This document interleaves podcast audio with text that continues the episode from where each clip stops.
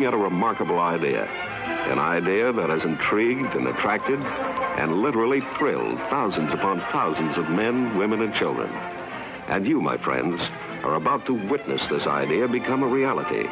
For this is the story of the miracle sea in the desert. Michael Deacon, Michael Michael Deacon, Nicky, yeah, Michael Deacon, Michael Deacon, Michael Deacon.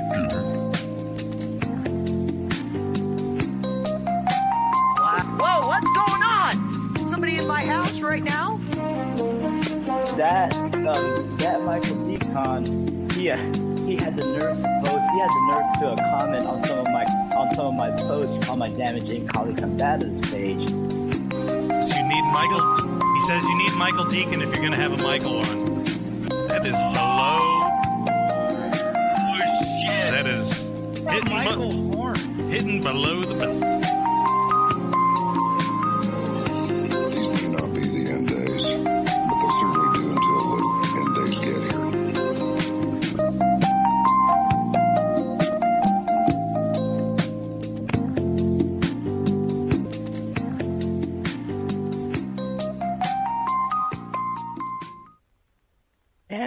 Welcome to a brand new life, to a brand new day, all the way from the wastelands of California. My name is Michael, and I am the creator of all that you hear. I look forward to once again serve you those sounds from the underground. First time listeners turn on, tune in, and drop out.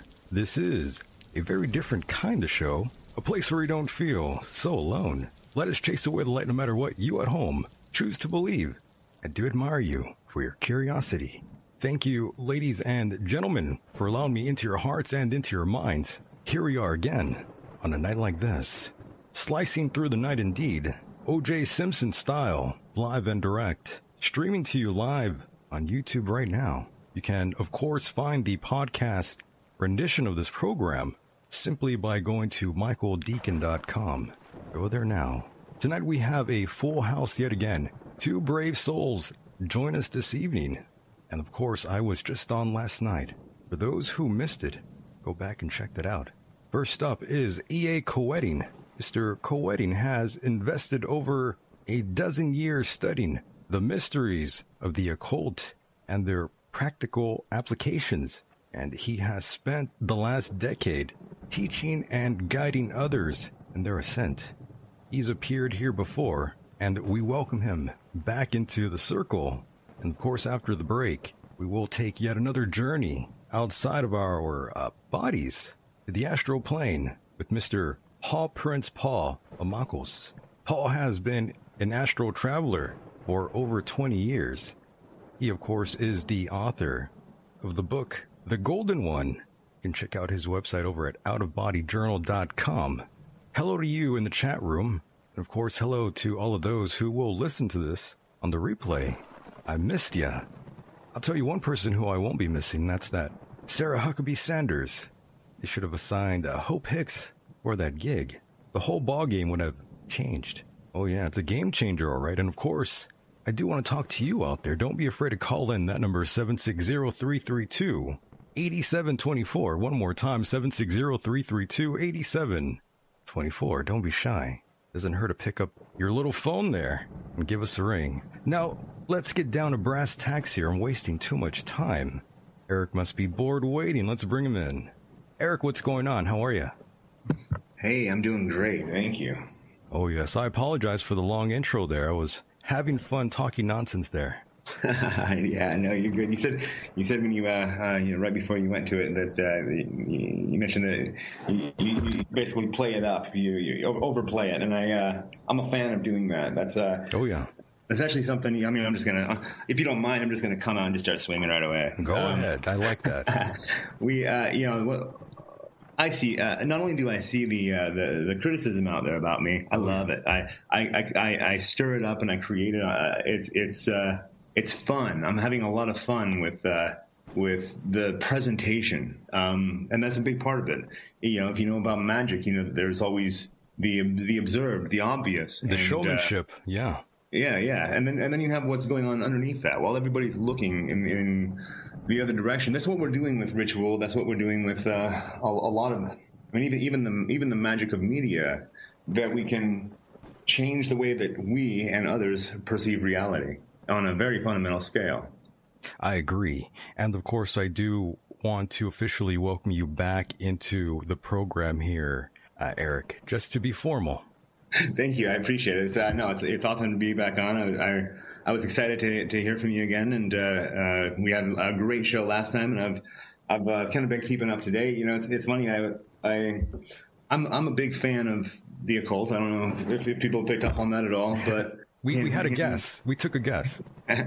in, uh, in in researching it and, and in, in, in seeking out some of the strongest and, and most clear voices in in the field, uh, I, I keep coming across your show. Uh, I mean, Amazing. you, you, you do have you do have a lot of really really great guests that uh, and, and you're able to pull some really fun information out.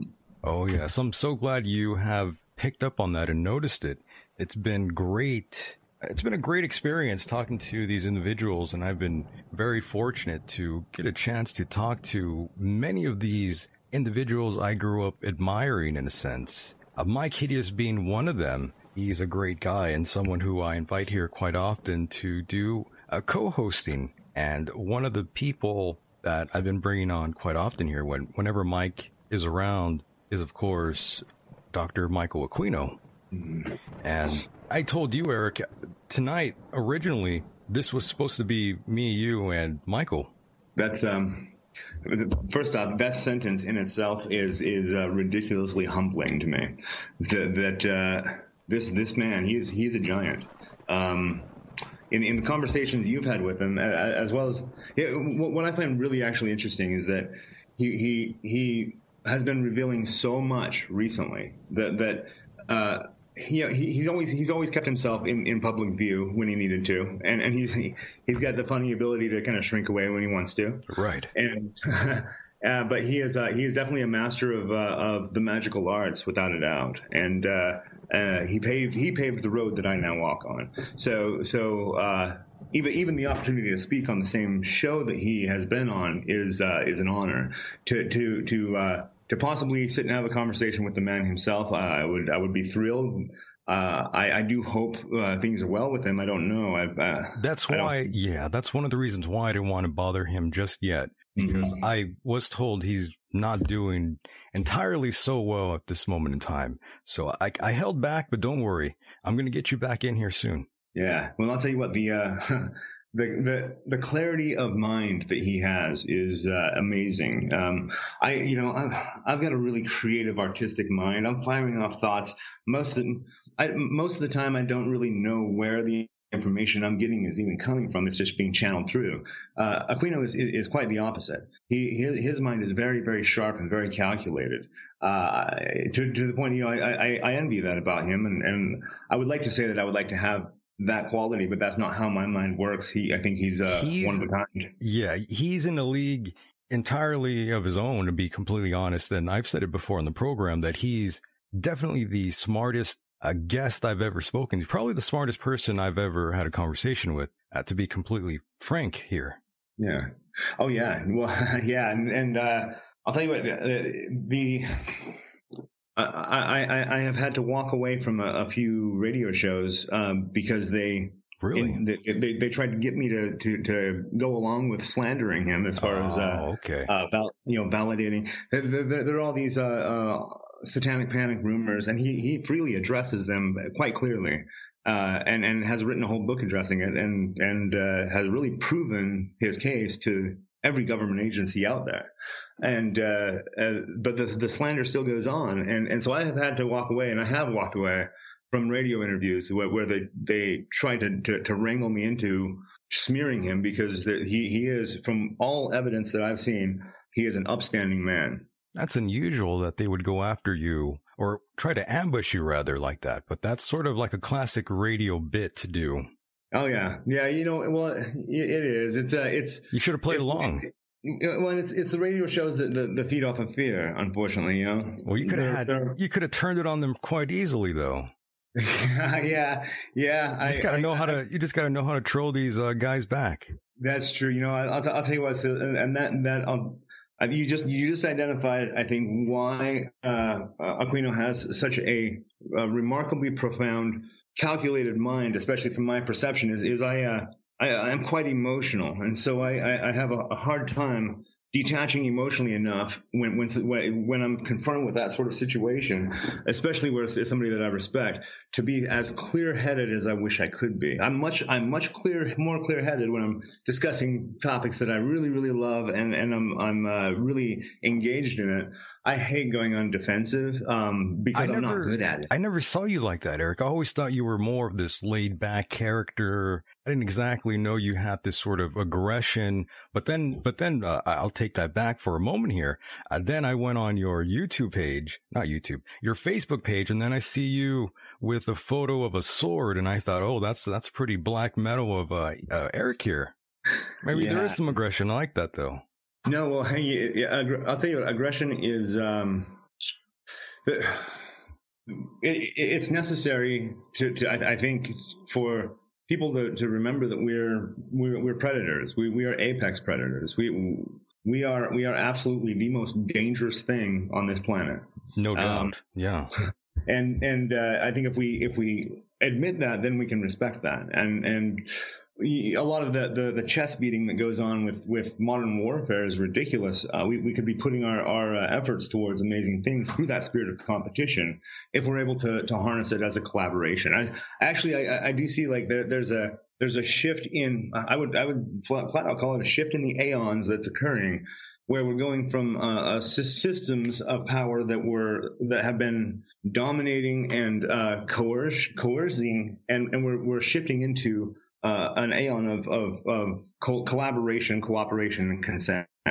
And uh, and that that's, that is just clearly the way that society is going, that uh, business is going, where the the the employee employee employer relationship is is now changing to uh, a bunch of business owners, small business owners that are all controlling their own destinies.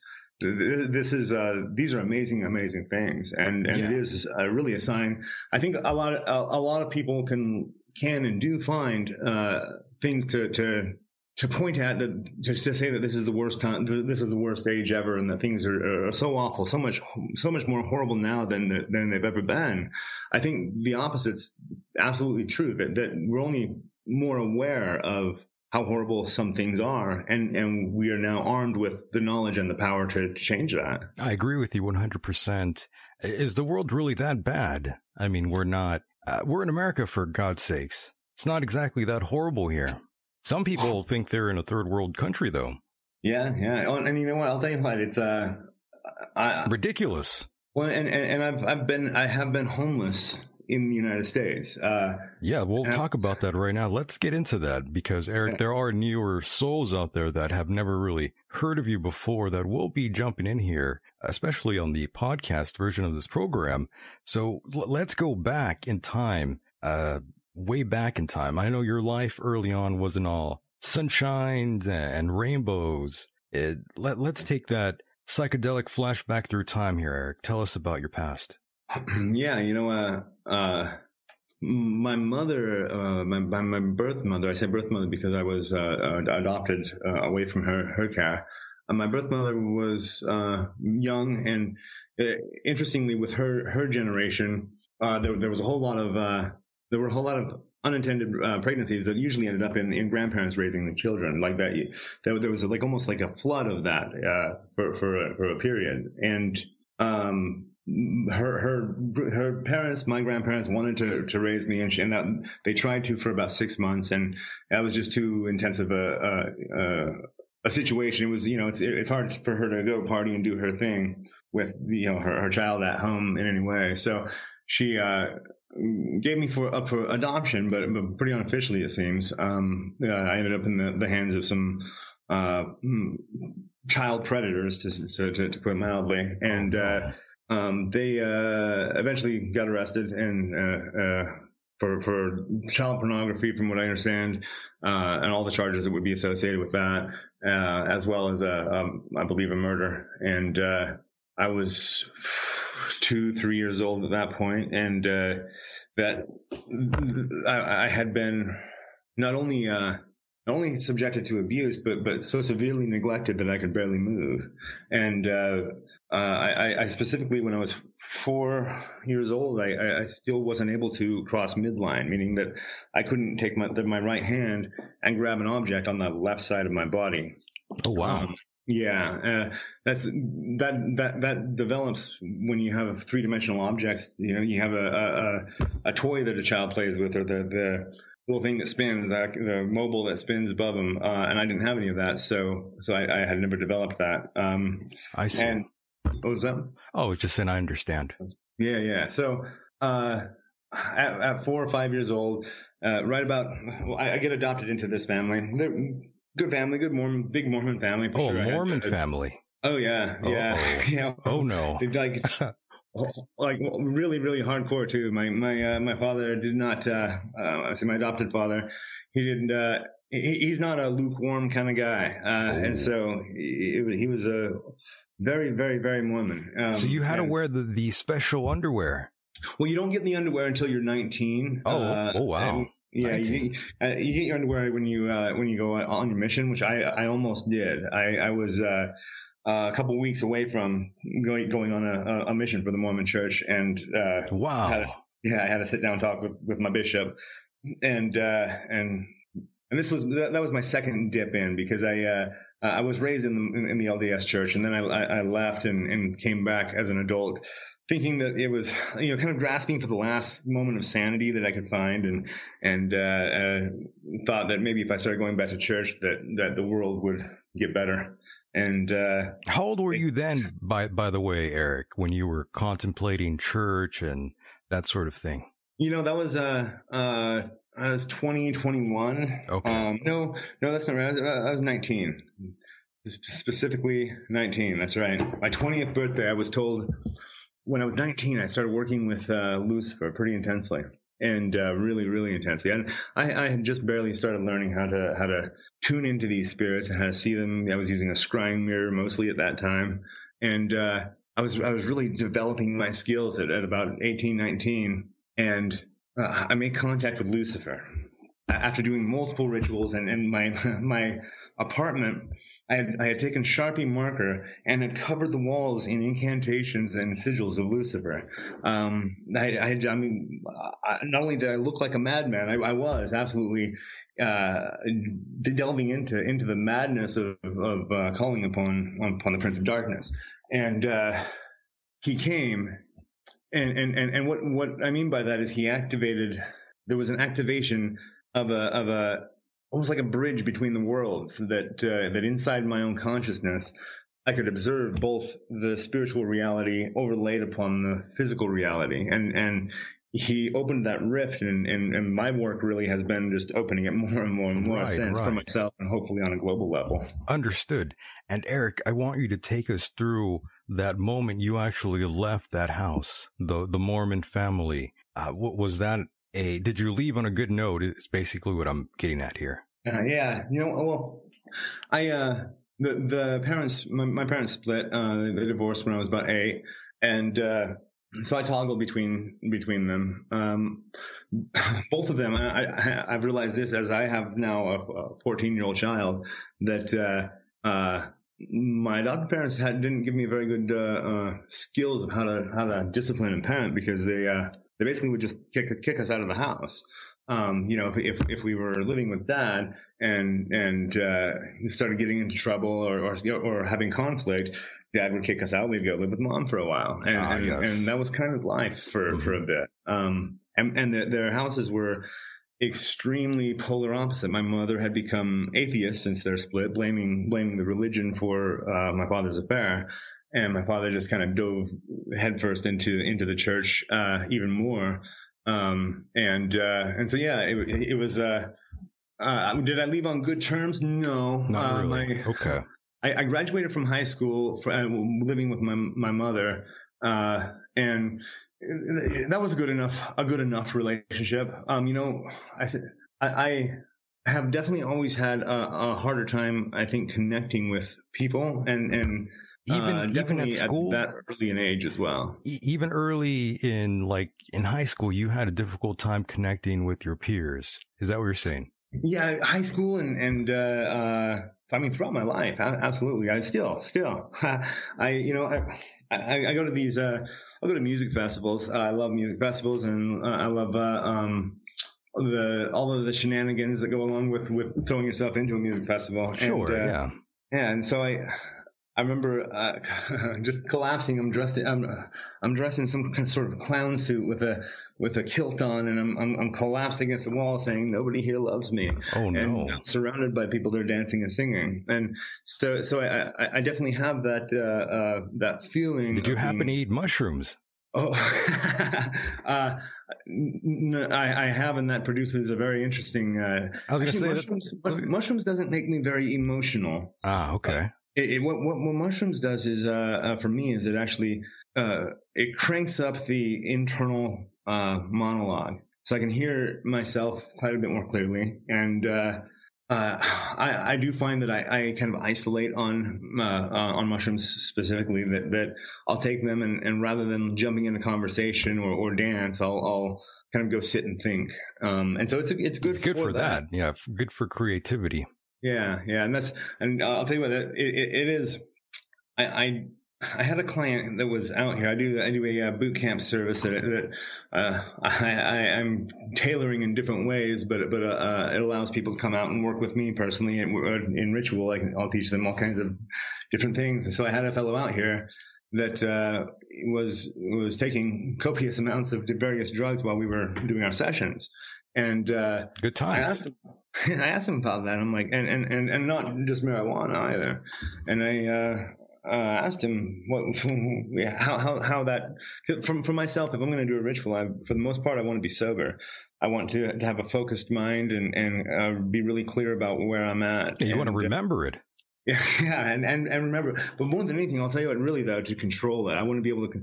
I, I, did experiment with LSD and evocations, and and uh, it didn't. Um, it, it it doesn't produce a good result. The thing that you see when you take the the LSD is not the same thing that comes out in an evocation. These are entirely different worlds you're tapping into. Yes, we'll talk a little bit about that. We'll we'll go um, down that path here. We're jumping a little bit ahead here. I definitely want to go back really quickly uh, to when you left your, um, I guess, adopted parents' house, and you're deep into the occult. And what was their initial uh, reaction to all this? This change in their their baby boy sarcasm.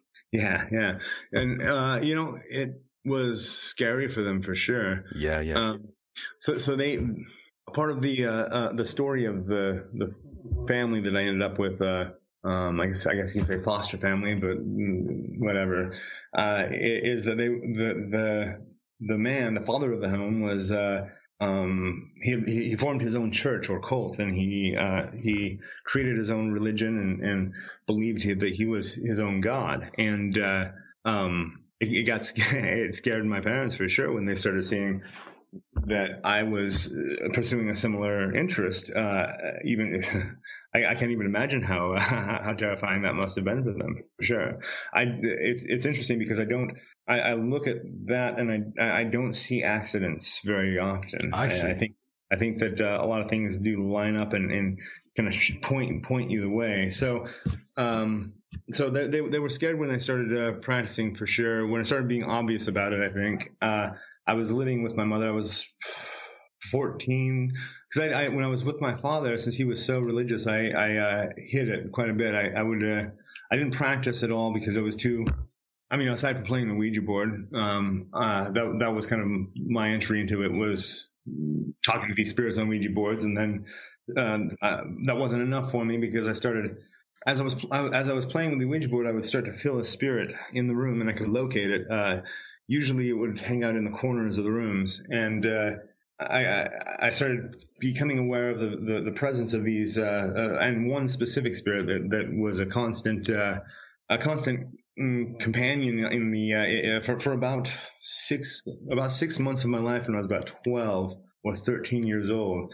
Uh, everywhere I went, and at every moment, I was aware of this particular entity that was there. And uh, the only name I got for him was Saw, S A, on the Ouija board. It never really communicated with me. I mean, I, I think it did communicate with me telepathically, but uh, not with any kind of uh, conversation, but more uh, emotion and, and uh, uh, almost like a primal uh, passing of. I see. Of, so, uh, so I, I had this. Um, the door was opened. I had this this intense interest. I didn't know where it came from. Uh, I, I, I consciously didn't know that uh, at that point that uh, that the family that I was in had a similar uh, thing. That Your that uh, biological family. Right. Correct. My, okay. well, my bi- biological family also had uh, when when I met with my my mother, my birth mother, which I I did connect with her as an adult. Uh, I I told her what I do for a living and sent her to my website, and she, I was expecting a uh, a harsh reaction, I guess, because uh, it's pretty intense. And she says she kind of shrugged and says, "Well, that figures you you would be doing that. That's that's exactly what our whole family pretty much is into." And I thought, well, what do you mean? She goes, "Well, yeah, your your grandma was a witch, and and uh, for you, there has been witchcraft in, for, in the family for generations, and uh, they all kind of know it, and, and they can. Most of them choose not to practice, but it's always available, I think, for them. Um, It's interesting. very, very So interesting. it's, And- it's in your blood. It, absolutely in my blood, and and there was also the, the the the fact that my family bloodline has a lot of authors in it as well, and so uh, um, it- it's actually kind of mind blowing what what can travel through through the blood. That's for sure. wild. Yeah. Yeah, Everything- but, uh, everything yeah, aligned. I, uh, oh, go ahead. I was just saying everything aligned for you then. You know, uh, everything seems to do that. It it it would be it would be really really easy to dismiss uh, all of this as coincidence and we're just an accident if it just wasn't so damn perfect. Uh, it, it just lines up perfect every I'm, time. I'm glad you're saying this now because I don't think I've ever got much of a chance to really go down this route with you here, but I wanted to ask you about God. Do you believe in God? I, I, I hmm. so first I'll have to say I don't really, I don't really have beliefs. I, I mean, I have beliefs, but I don't, I don't, uh, uh, I don't consider beliefs to be very, uh, a very, have very much weight. What, what I actually have, what I actually invest in is, is, uh, experiences. And I have experienced the reality of, of a source of all things. And, uh, calling it God, uh, marginalizes it. it, it it's not a, being uh, with a with a face and a body, uh, Right. but but it is the central source of all. And um, I, I have I have intimately experienced that, and uh, I also think that part of my mission, and and I would say all of humanity's definitely, but uh, most humanity won't agree with me. Uh, part of our mission here is to to actually push away from source to to to to create our own reality, to create our own our own dimension in which we can step into that is 100% our own, that is separate from God entirely. Yes. I'm personally an agnostic atheist, yet I've experienced a few things that many would consider paranormal. Uh, depending on my mood, I will at times believe there is something else out there in another plane, the outer plane. And I'm not overly religious at all, obviously, but I'm still quite interested in a number of topics and stories in regards to religion. And of course, one of the many gems I consider is the Book of Enoch. Of course, being that my name is Michael, I really love that story. It's it's great. It's quite the nice fit. I do love the name. It's very appropriate for this program as well. Yeah, yeah, no, absolutely. And the, you know, the Book of Enoch is uh, an interesting um, mention because uh, I mean, it does. It's it, it, it's not well, at least for for more in Mormonism, it's it's absolutely not canon. Um, I, I don't I don't know how other uh, faiths uh, interpret the Book of Enoch. Most of them, I think, don't. It's not it's not as canon as as uh, as the, uh, the you know the Pentateuch, for for example. So, uh, but but nevertheless, and poss- possibly tied into the fact that it's not uh, recognized is is the fact that it contains most probably more information in that in that uh, uh, writing than you could really puzzle together through through most of the uh, the other scriptures of the world. Um, the Book of Enoch is is a condensed magical grimoire in my in my view. Oh, I see it that way too. Fantastic read for anyone who has not read that great story. And of course, I do want to go back really quickly here to your biological mother.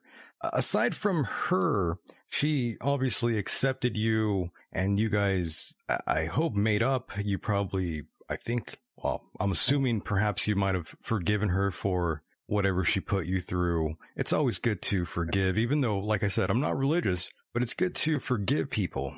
You know, uh, yeah, I, I'll tell you what I, uh, I, I yeah, I, I, don't, I don't feel like there was ever the need to forgive, but, but, uh, um, I, actually it was, it, it was interesting because I didn't, I, I, I reached a point within myself, uh, uh, that, that I, I gave up on, on, needing to ever meet her, and then she showed up. Uh, you know, I, that happens sometimes, especially with friends. Yeah, they oh, just absolutely. pop up, man. They, yeah, I hear yeah. you.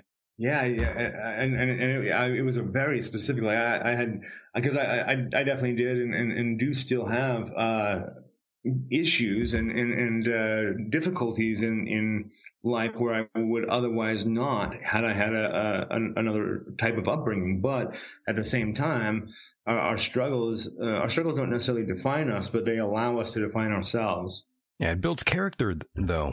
Yeah, well, and you know, what so so and to go way back, uh, when I, when I when I was uh, four or five years old and uh, had been adopted into this family, uh, I, I, had to go through uh, you know physical therapy to learn how to use my body, and most most people don't have that experience as as children to, to have to be taught how to how to, how to move your hands and how to how to walk. And uh, and I did uh, when I when I'm I mean to, to, to the point that now I I, I remember it. It, it it is part of of my my memory of a- life. you have a good had to- memory. yeah, that I had to teach myself how. To, And I, I remember when I walked a, a balance beam that was basically just a two by four, uh, and I was able to put one foot in front of the other. The the the uh, satisfaction that I the unbelievably satisfied to to have mastered myself in that way, and and, and mastered myself in in the way that I can be. I can walk like a normal person.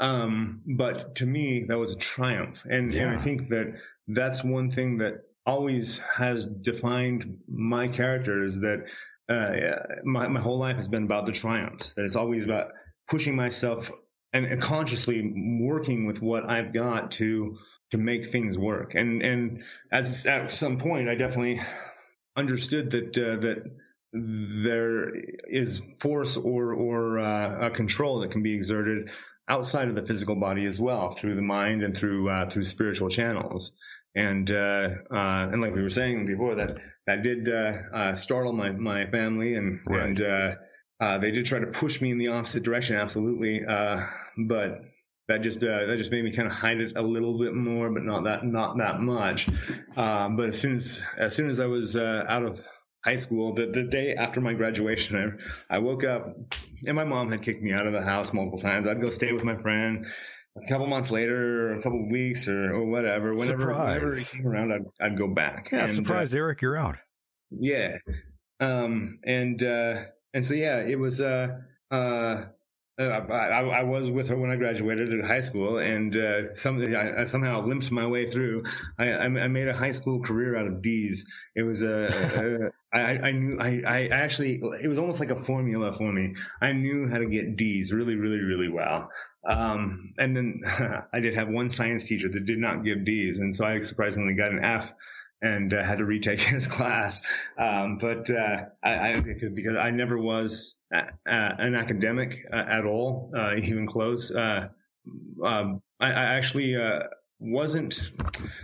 I, I, w- I was very unconfident in, uh, about my my intelligence. You're a very shy kid. well, well, beyond shy. Um, It's it's interesting that you say you had trouble uh, talking to other kids and connecting even at an, a young age. But you know, I learned something really quickly when I was going through those high school years and trying to and feeling isolated and all, those sort of feelings that you get uh, that really exist only in your head. Pretty pretty soon I learned that everyone around me was going through the same thing. And I re- of course I related more towards you know the the outside kids the weirdos the creeps the goth kids the ones on the outside. I was always friends with them but I was also friends with the more popular uh, jock kids as well. I was friends with everyone to be honest with you. It, it was pretty tremendous. I was able to maintain all these sort of relationships with these people even at an early age because I knew inside their minds that they were afraid and scared and they were awkward. And I never really, I, I did have those sort of feelings as well, but I got over those really quickly. And I was sort of able just to uh, connect with everyone. It was a very unusual thing, even at a young age. Uh, I'm still kind of uh, mortified with that. And just like you, though, Eric, I do still at times feel slightly disconnected with the rest. And but you know, that's life. Sometimes you're going to run into people that you can't connect with at all. No, you, you know you're you're right, and, and you know, and I, I think I realized that about uh, actually uh, around elementary school time, I, I, I, started noticing more and more like with each passing year that uh, other people liked me, and and uh, I, I, just didn't like them. Uh, yeah, that, that I that that I the, the, the discomfort wasn't was was not uh, um, from from them. I, I did I, I, was I did pretty clearly understand that that something uh, I, I, felt something inside of me was definitely different. Uh, different, yeah.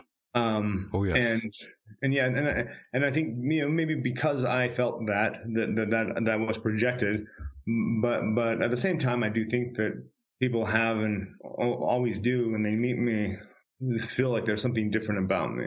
Uh, to to the point that I have had people tell me while they're sitting uh, at the table with me, you're not human. Um, you look and- human to me. You look like a pro wrestler right now, by the way. I like it. It's a good look on you. Uh, yeah, I, uh, uh, thank, thank you. I, uh, I, I do think it's, um, it is important to, and, and I don't try to look like a pro, pro wrestler at all. Well, women like, women like that look that you're rocking right now with, with the facial hair, the long, the, the long hair, Women totally dig that. You definitely look like a 90s bad guy. I'm 90s bad guy. That's cool. It's good. It's uh, good. No, you know, and, and I always, so, so, I, I used to smoke cigarettes. Uh, I've, I've uh, I switched oh, to uh, I, I, I smoke a vape at this point without how much. Uh, dare you ruin your lungs with that that stuff? Oh, yeah, well, you know, and it's it, it was crazy because um, when I started evaluating it, uh, uh, I, I, had tried to quit a million times, and this is about a, a, a, year and a half, two years ago was when I actually finally did quit, and and it it was due to to, to becoming very mindful of uh, of the the reasons and the the, what what is what is the impulse that's pushing me to do this. I asked myself that. I, I, I have always been a, a, a devout student of my own mind, my own motivations, and uh, and so just asking myself, you know, what what what's driving me to to to do this action right now? And when it's something as as destructive and non-rewarding as smoking, I mean, it's if if I'm if I'm going to do something that harms me, it, it, it, better also feel really really good. And smoking just didn't. It was a it was a compulsion, but it was a compulsion that I actually picked up. I remember I remember the first time that I ever saw a person smoking was my grandpa, my my, my, mom's dad, uh, my adopted mother's dad, and he was. Uh, he was a bad guy. You know, I, I, saw him as a bad guy, and he uh, he he he probably was in real life a bad guy. There are a lot of secrets about him that that, that are not told around the family, and uh, uh, you know, there's there's uh, there there are questions about Grandpa for sure, and and so it, oh, yes. you know, he was definitely a in, in my eyes and in a lot of other people's eyes, I think he was a bad guy, and he was uh he, went out to to smoke a cigarette. I'm living with the, with my parents. Obviously, I'm I'm five, six years old, and and uh, he uh, goes out to outside to go out to go smoke, and I knew that that was against our religion. That that, that was uh, something that specifically my parents did, would would not allow. Right. And and so I snuck after him and I watched him, and he looked he looked around and looked back at me and he said, "You know, go, you better go back inside. Uh, your dad your dad doesn't want me to do this," and and, and shakes the cigarette, and I'm like, uh, all right. He goes, you don't want me smelling like this. And, and uh, and it got wired in my in my mind that that, that that's kind of like the uh, the bad guy, the tough guy, the Ah, James yes. Dean, you know. and and so uh, Grandpa with the with the bad influence here. Right, right. Oh Yeah. damn! Um, well, and and when I started picking up cigarettes and and uh, uh, smoking, when I started started smoking cigarettes when I was about twelve, I uh, uh, I, I, I felt like grandpa. I, that was- definitely it. I felt like felt like that badass, and uh, I had to. Uh, I actually changed that. What I, he, Grandpa probably was a badass in his time. he, he, I'm sure he was. He I'm sure probably was. Yeah. um, but you know, I everything is a, a matter of alchemy. You can't simply make lead stop being lead and and become gold. Absolutely. Yeah. There's a process that has to go go about, and so uh, a transfer. And so the transfer that I had to make there was uh, was my my vision. What does a badass look like? Now I had to change that to a badass looks like a guy coming out of the gym looking like he just worked out and looking sexy as hell. Like Right. that, I, so I locked that in my mind. Okay, that's a, that's a, that's actually uh, Alex Skarsgård, the uh, uh, actor from True Blood. I saw I saw a picture of him, the paparazzi picture of him coming out of the gym. That was my inspiration right there. And I'm like, all right, so that is a badass. It's a good influence though. Not the not the the guy smoking a cigarette that's coughing his lungs out. Got to stay in shape. Yeah, oh yeah, absolutely. Well, you, you do have to um this this uh this body and this world, this this three dimensional reality is uh very important. Um all we we we are all looking up at the heavens and looking at the gods and we're, we're wanting to become like them and whole religions are built around trying to become like them and, and returning to them. Well, if you grow up and, and you're, you, you, uh, you mature, you don't move into your parents' house. It's the opposite. You, you move on, you move Right. away. Yeah. And, and so this physical reality is as far away from God as we can get. And, uh, and we are not here by accident. We have pushed ourselves into this reality, into these, these physical bodies. We are, we are singularities of consciousness and power. Absolutely. And of course, I did want to talk a little bit of the art of magic with you here as we roll on down here. Yeah, we spent a pretty good time here talking about your personal life, giving the audience a good chance to further understand you, understand the man E.A. Koetting, the, the many layers of E.A. Koetting. yeah, many, many, many layers. It's uh, uh it, it, it's interesting. I was working with uh with Abaddon. Um, I was going to ask you about that. Yes, I wanted to get into that with you and just to say this for centuries, men and women have believed in the existence and power of secret knowledge and of course the elitism of occult societies. And of course, I've been doing some research on you, Eric. And of course, I saw that headline, how to become the Lord of Darkness himself through a physical incarnation of Abaddon. Definitely take us through that. Tell us who this being is. And of course, the other question that many are probably wondering right now, Eric, is why on earth would you want to do that? um, well, I guess the uh, I'll answer the second question first. Go ahead. Uh, yeah. you would you would want to do that because uh, it's the most amazing thing you could possibly do with your time. Uh, really, uh, we're. We're, we're, we're talking, uh, we are talking about power on one hand that, that, that working with these beings, uh, they, they do want to work with us very much, very much. We don't have to induce them and incite them. We, we don't even really have to give them sacrifices and offerings because we are, we are their offering. They, they, uh, they are trying to help us, help shape us uh, in into our next form of evolution. Uh, so I, I've asked these beings uh, who have been called demons, and and I, I often call them demons because it's a fun it's fun to use that paradigm, the the the uh, the visual aspect, the the the theme of of of the demonic realm is is really intriguing and, and fascinating to the imagination. But what it is is it's an op- it opens a door to to contact with these these entities that have been working with humans for throughout our, our, our whole existence and evolution, and and they very well may have been the beings that stimulated us to evolve to become what we have. They, they definitely take credit for it. I don't automatically give them credit for it because every god takes credit for that.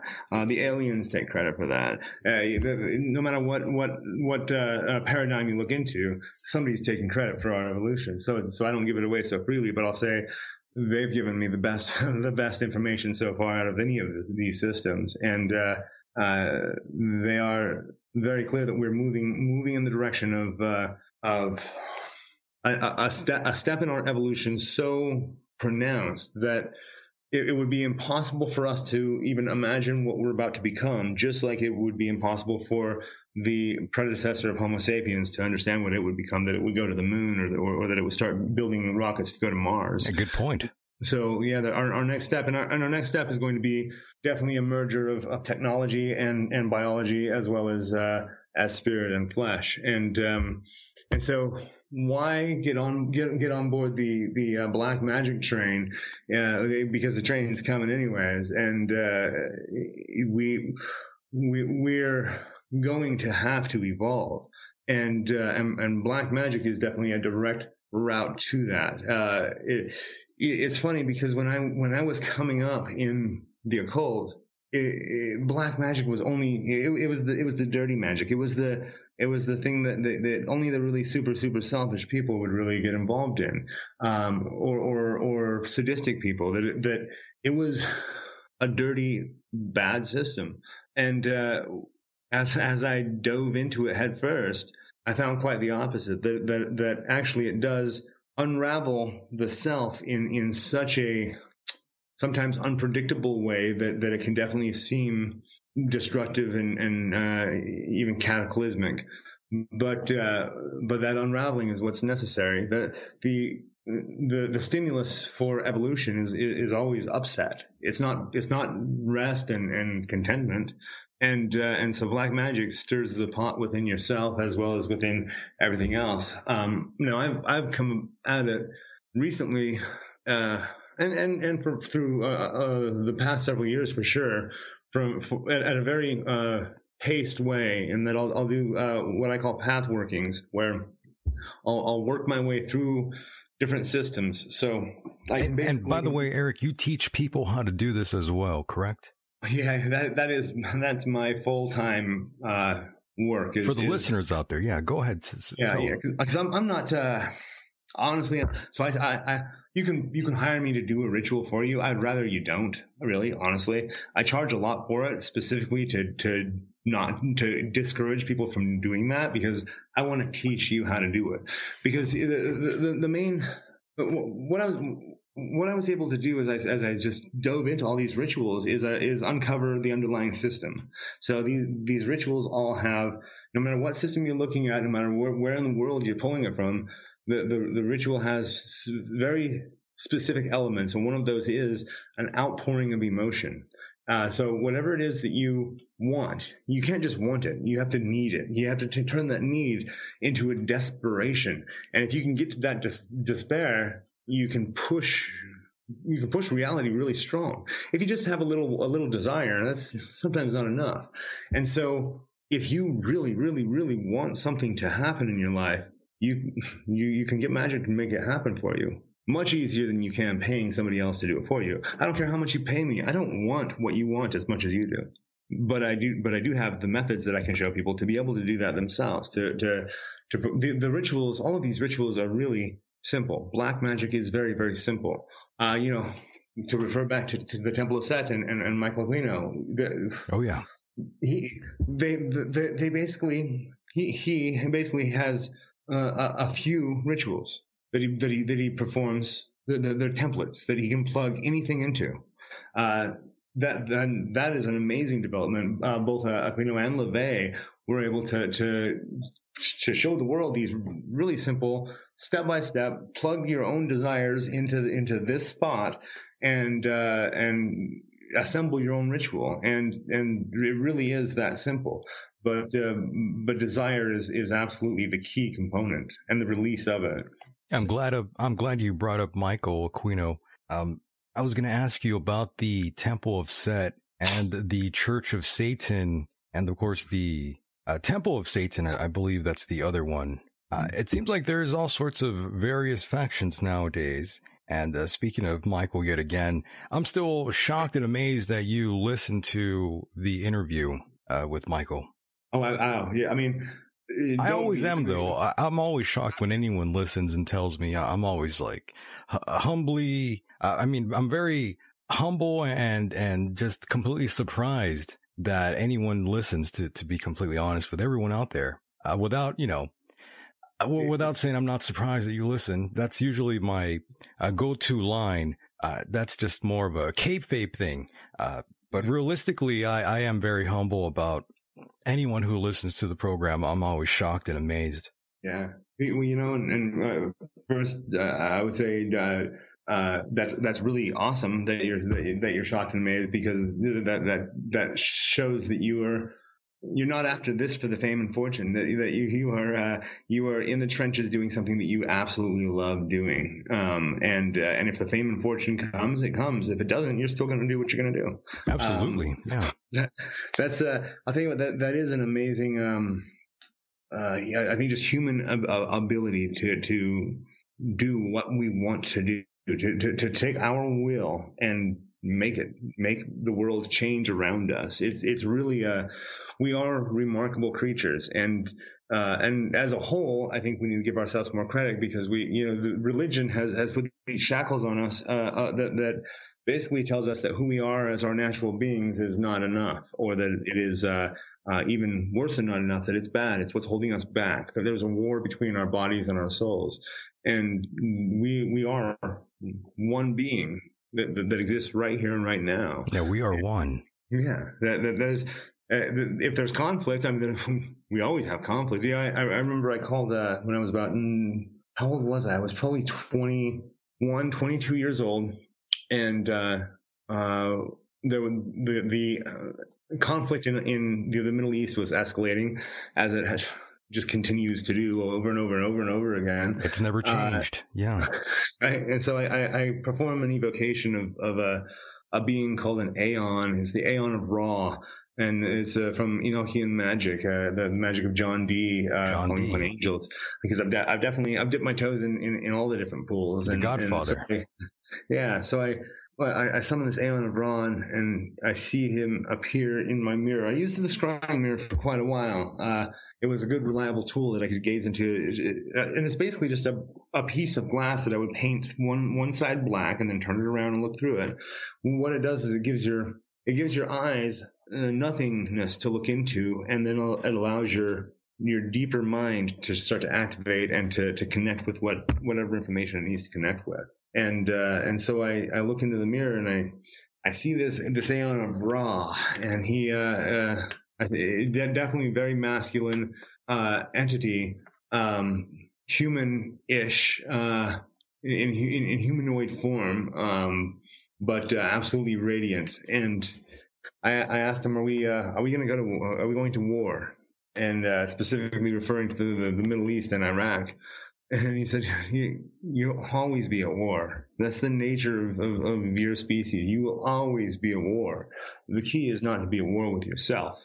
And uh, and it's interesting because when when when I bring uh, mundane matters to spirits, almost all the time they, they throw it back in, in a way that uh, that just doubles down on on the the deeper and deepest meanings of things. And uh, and so there, there are interesting predictions that can happen, but there, there's also even more interesting prophecies. And I'd say the difference is that that, that a prophecy is always uh, it's always fulfilled, and it's it's fulfilled in the moment by the person who's reading it as being part of the prophecy. You know, we, the, the, the, there are there comes a moment, and to, to refer again to, to my work with Abaddon, there there comes a moment where you do have to, if you if you really want to push magic and you want to push your spirituality as far as you can, you need to become literally become and embody each character within your mythos. And so, uh, so that means becoming your your own gods, your angels, your saviors, and your your devils, and uh, and becoming it in a way that you are uh, fundamentally uh, uh, possessed by these entities that you worship, that they come through you, they act in this world through you, they experience this reality through you, and you experience all of that with them, and they don't ever leave you. So you, you inherit their their mind and their power, and uh, you can become basically a host to legions. Uh, yes, but they're this not. is, this is Yeah. where I wanted to bring up uh, some of the protection against uh, demons. Uh, that's what John Dee specifically was all about as well. He took that precaution, uh, no doubt, and that's what what reminds me to even ask you: Are there any potential dangers for someone to even get involved with any of these things? Let's say if they're new, because I'm sure there's someone out there listening to this either now or later who will definitely contemplate into, I guess, summoning or even trying to summon something of this sort. Is that even safe to do? No, no, not by any means is it safe to do. No, it's probably one of the most dangerous things you'll ever do. Let's It's, do uh, it then.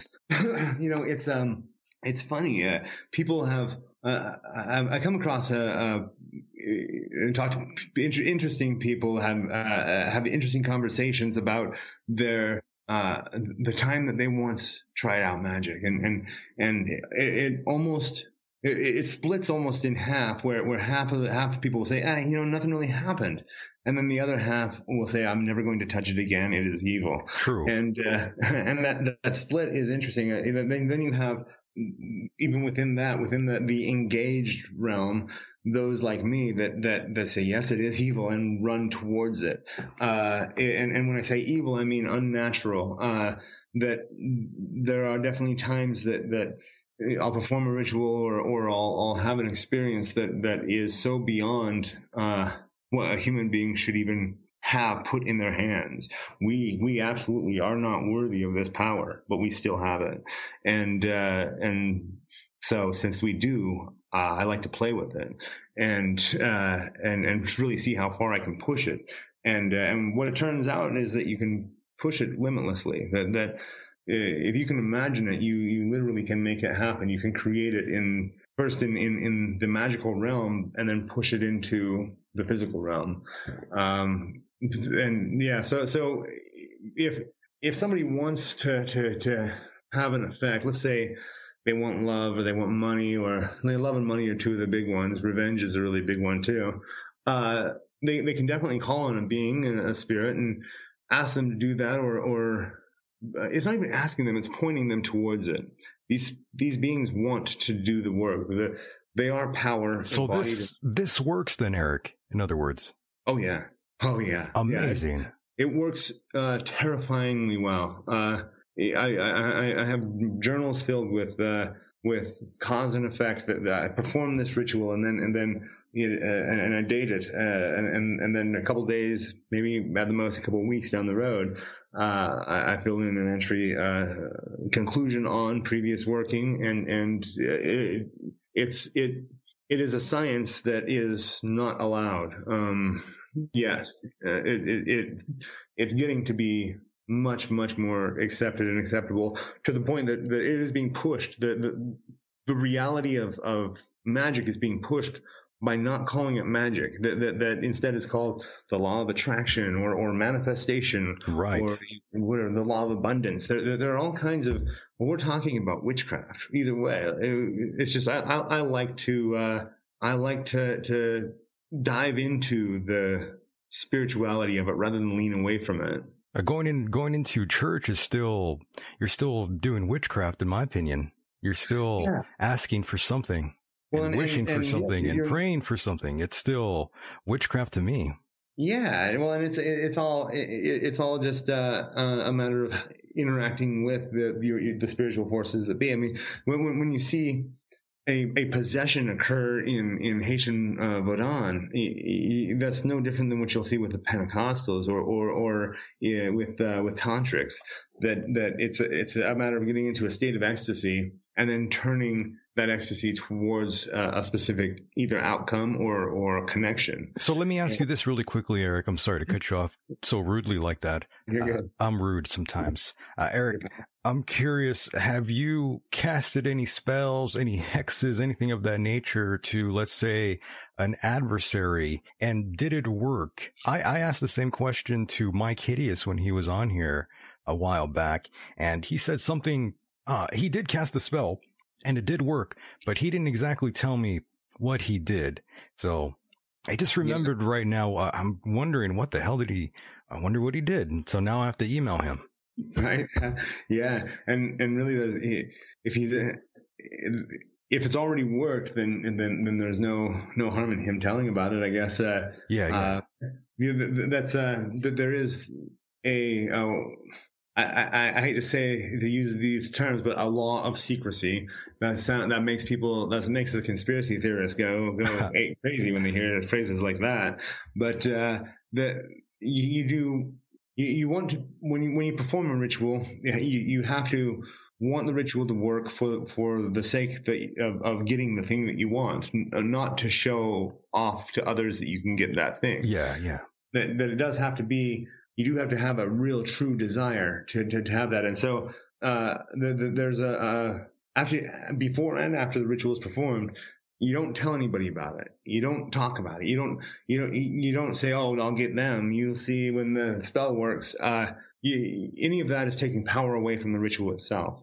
And so you you act like you're not doing any spells at all towards that person and absolutely they do work. And and the, there's Le- LaVey uh, in his Satanic Bible, uh, when he talks about the destruction ritual, he he, he makes it he, he he frames it in such a way that makes you think that it's the fear that the that the victim has that that kills them. That you go up to somebody and you say, "I'm going to put a spell on you," and yes. and then their fear starts starts working. Well, a really good magician is never going to tell anybody what they're doing, and so right, right, it, right. it takes that out of the the equation entirely.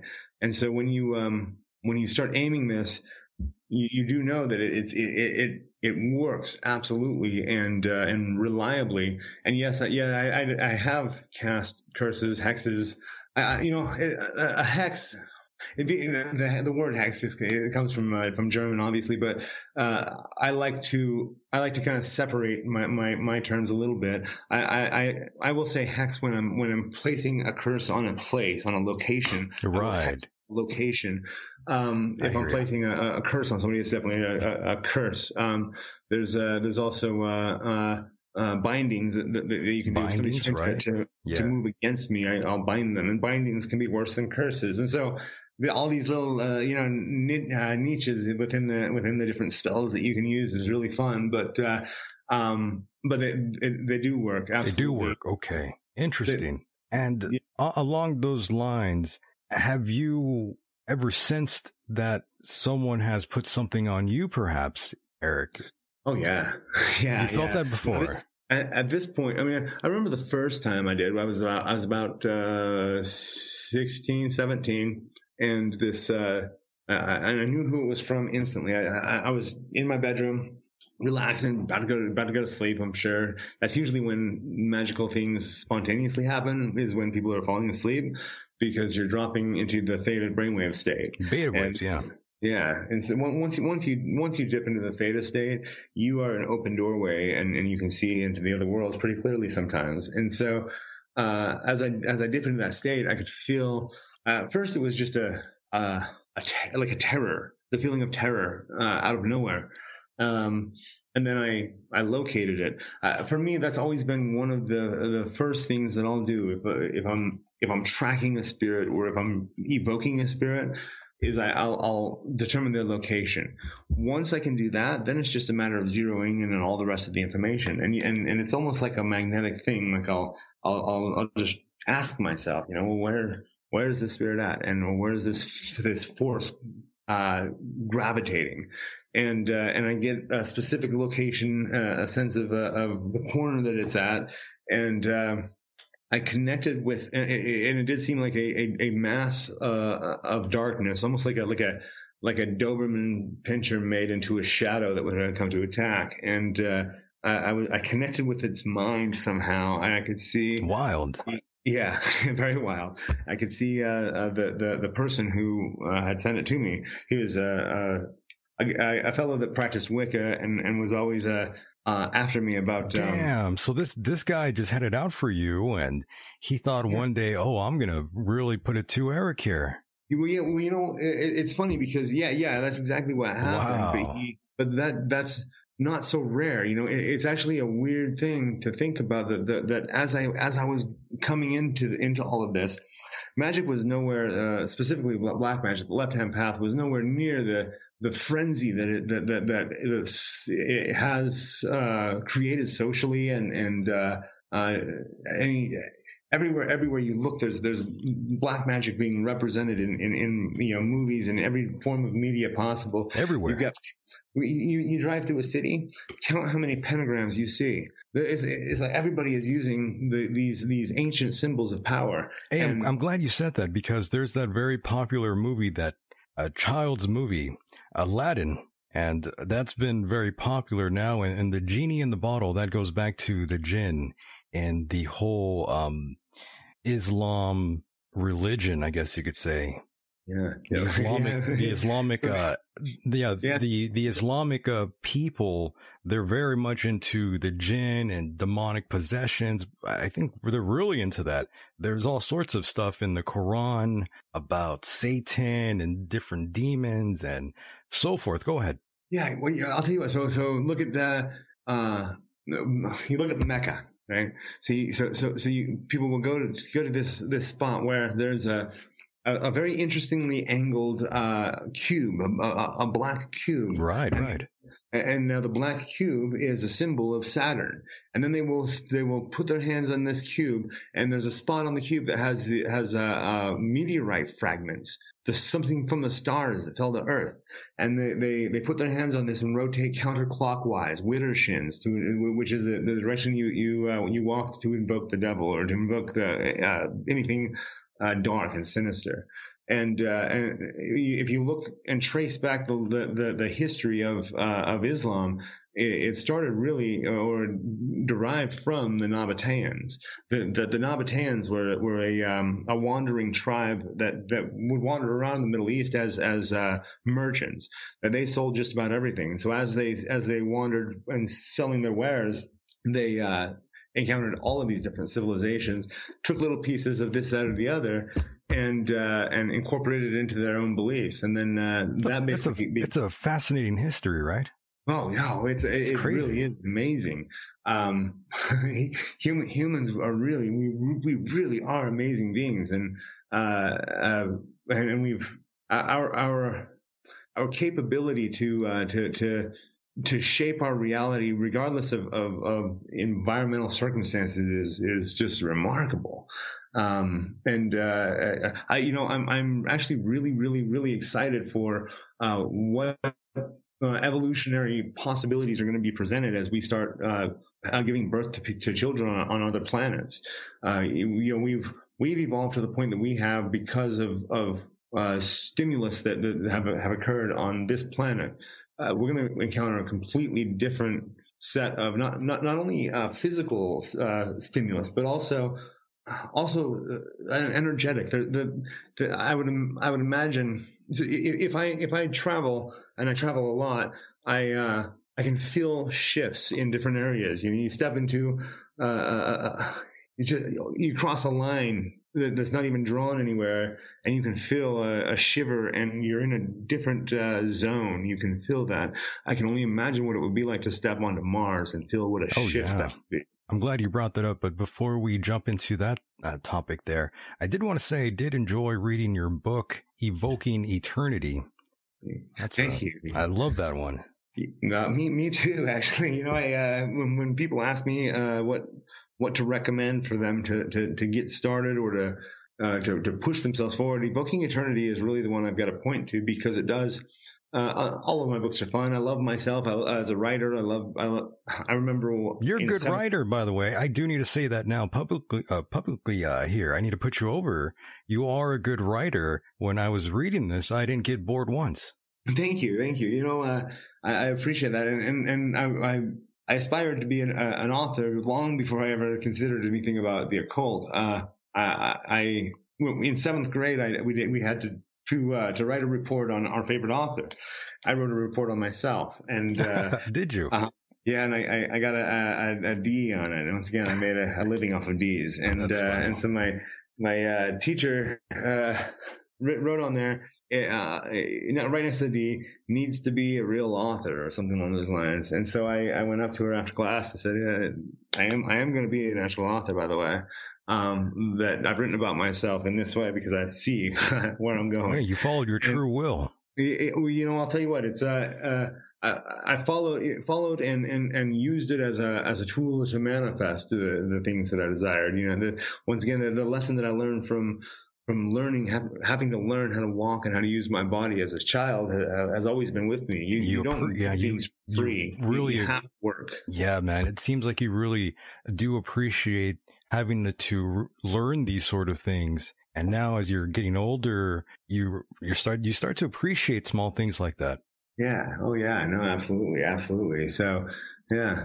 Amazing. And of course, Eric, I did want to ask you this uh, before we even shift gears ever so slightly here. I was curious your uh, what your opinion was on karma. I always ask different people about this. Uh, I'm under the notion that karma actually doesn't exist. When bad things happen, some people will say, "Oh, it, it was God's will," or "It was this, it was that." He he did something awful. It's coming back to him.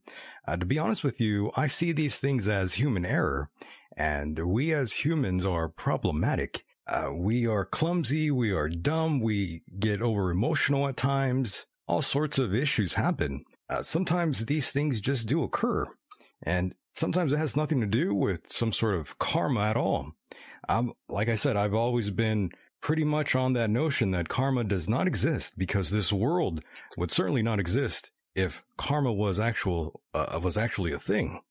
Yeah, I mean, I mean, I, I, I don't, I don't mean to be political, but, but look at who, you know, look, look at what, who's president. I mean, if karma existed, uh, we would have a completely different arrangement in, in society and pol- um, politics and in, in warfare. Um, we would be living in a completely different world if karma was real, wouldn't we?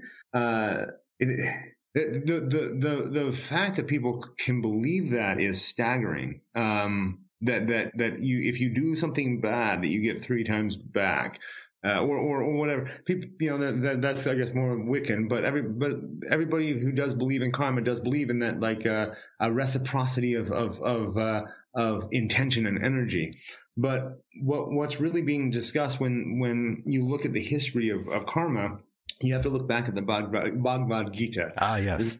one of the Vedic texts that that uh, as um, right right at the opening of it, uh, Krishna is is riding forth into battle with Arjuna, and Krishna uh, uh, basically uh, shows and tells uh, Arjuna the the the the highest reality, shows him a glimpse of of uh, all that all that exists and and could could be possible.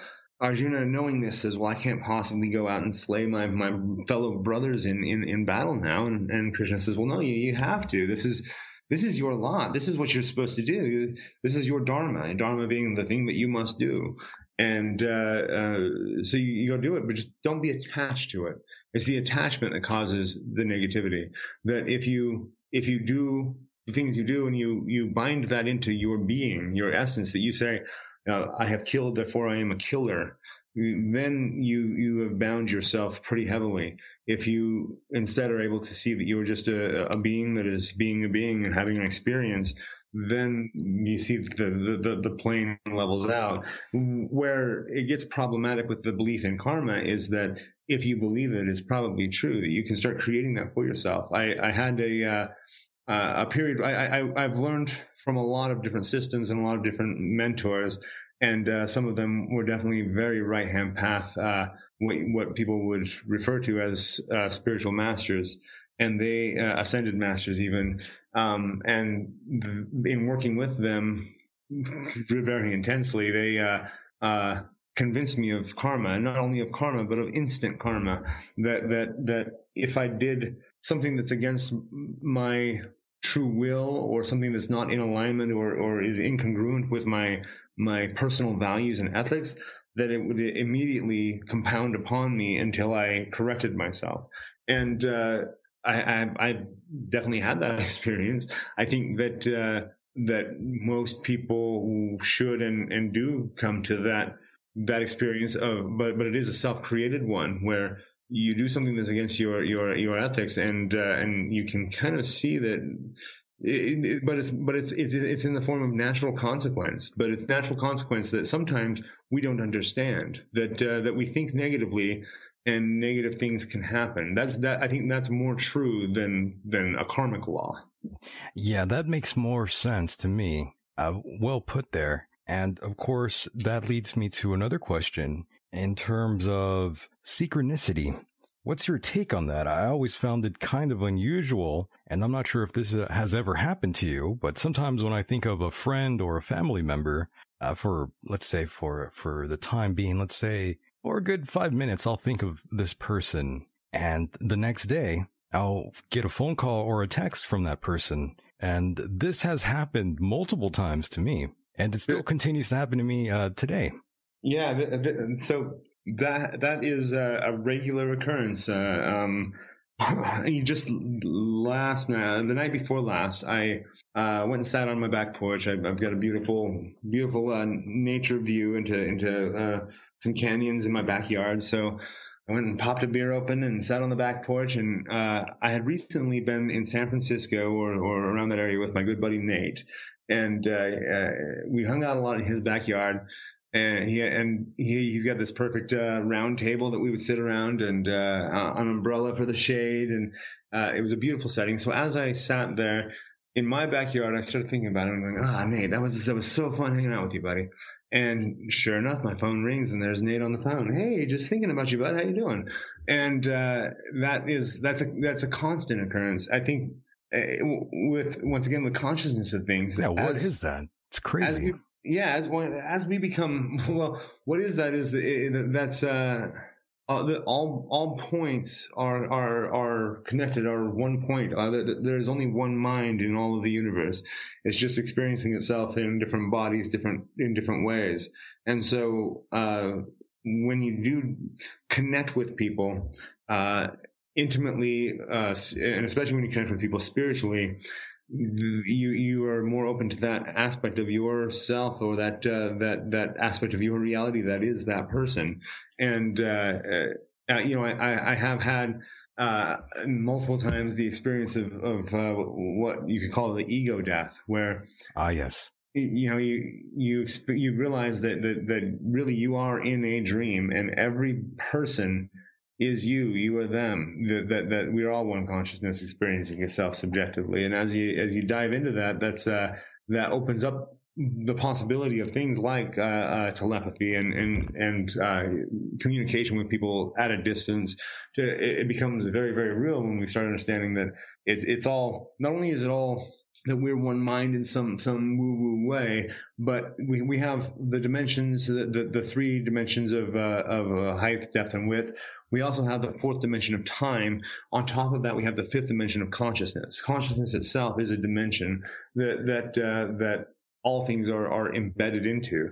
You, you, you sit and watch the, uh, the, the bees pollinate uh, uh, gardens, and and you watch how how plants communicate with each other, how the, the radiation and the frequency of the sun does uh, certain things not only to our planet but to, to uh, us. And then it bounces off of these other planets and creates a different frequency entirely. That, that there are all of these all of these different forces that are occurring around us and it is all very very conscious. It's all nice yes. Bit of it. you threw me for a loop by the way when you brought up the bhagavad gita. Uh, love that book by the way. Oh yeah. Great read. And Oh, go ahead. Sorry. Oh yeah, yeah, uh, yeah, yeah. No, it's it, it's it's awesome, and it's one that that that you have to at least for me when I when I read it or or a few other scriptures. You, you mentioned uh, uh, Book of Enoch earlier. Right, right. It's one one that's very similar where I'll read a, a bit, a chapter, usually about a chapter, and then I'll have to sit with it. Sometimes for days, just letting myself digest. Very interesting, and of course, there's a few more things I did want to ask you. And going back to these groups like the Church of Satan for let's use them for an example. Has anyone from them, from that church or any other uh, church or secret society, quote unquote, have any of them approached you about anything? Have they harassed you about anything? No, you know, not not, not from any of the groups directly. Um, it's so so. I think I think that there's an understanding maybe uh, that that what I'm doing and what they're doing are not the same thing. Um, that that I'm I'm not competition, even though I'm taking all of their customers. it's, uh, they they they every every religious organization out there, whether it's an occult organization or or, or otherwise, um, they're, they're not legitimate in my eyes. I mean, I'm uh, I'm sorry to say it. Even even something that you know, like the Temple of Set, uh, I love the creation of it. I, I love the creator, but I also have to recognize that it's it's not legitimate in, in that uh, there, there's not a defined good or service being issued for a defined amount of money. Um, that, that there there are initiations that you're paying for. There are there are group rituals that you can buy your way into, uh, and that, that that every every magical or spiritual organization out there once it becomes an organization and a religion at that point it it, it loses its ability to evolve and uh, and and it basically gets locked into this uh, this uh, political game. Great answer, by the way. Thanks. That's yeah, I know. Uh, well, and, and, you know, I, I, have got friends who are members of the Temple of Set that are are are, uh, uh, and and that is that is one of the one of those that I do respect the most, even though I still don't respect what it what the structure of of a, a religious or spiritual organization represents. Right. I do I do like the teachings, and that's and that is something that I that I uh, I'll look at all of these systems, every religion and and uh, magical tradition out there, uh, and I, I, dive into them, and I, I, basically just rob them. I just rob them of their of their, their secrets, of their techniques. I take those and I just make them into my own thing. I, I use them for my own benefit, and I teach other people how to use them. I I, I steal their tricks. I knew I'm you. Not, I knew you were going to step on a few toes. That's kind of why I asked you. But definitely, yeah. and then sometimes you're going to have to step on a few toes, Eric. Yeah. Oh, uh, yeah. And I'm, you know, I, if I started worrying about what other people thought of, of what I was doing, I, I, would not get very far. Um, and so you, obviously you're aware of the of the harassment that you do face online. Many people yeah. they try to slander you, and you know all I, you know, that noise. I'll tell you with with back to the consciousness of things. I'm aware of it, and the the when I've become aware of it, when I, and especially in the past, uh, at one point it, it, it became uh, crippling almost. I uh, I started really, really, really caring about what people would say or think or or, or do, and and and it, it the more I paid attention to it, the worse it got.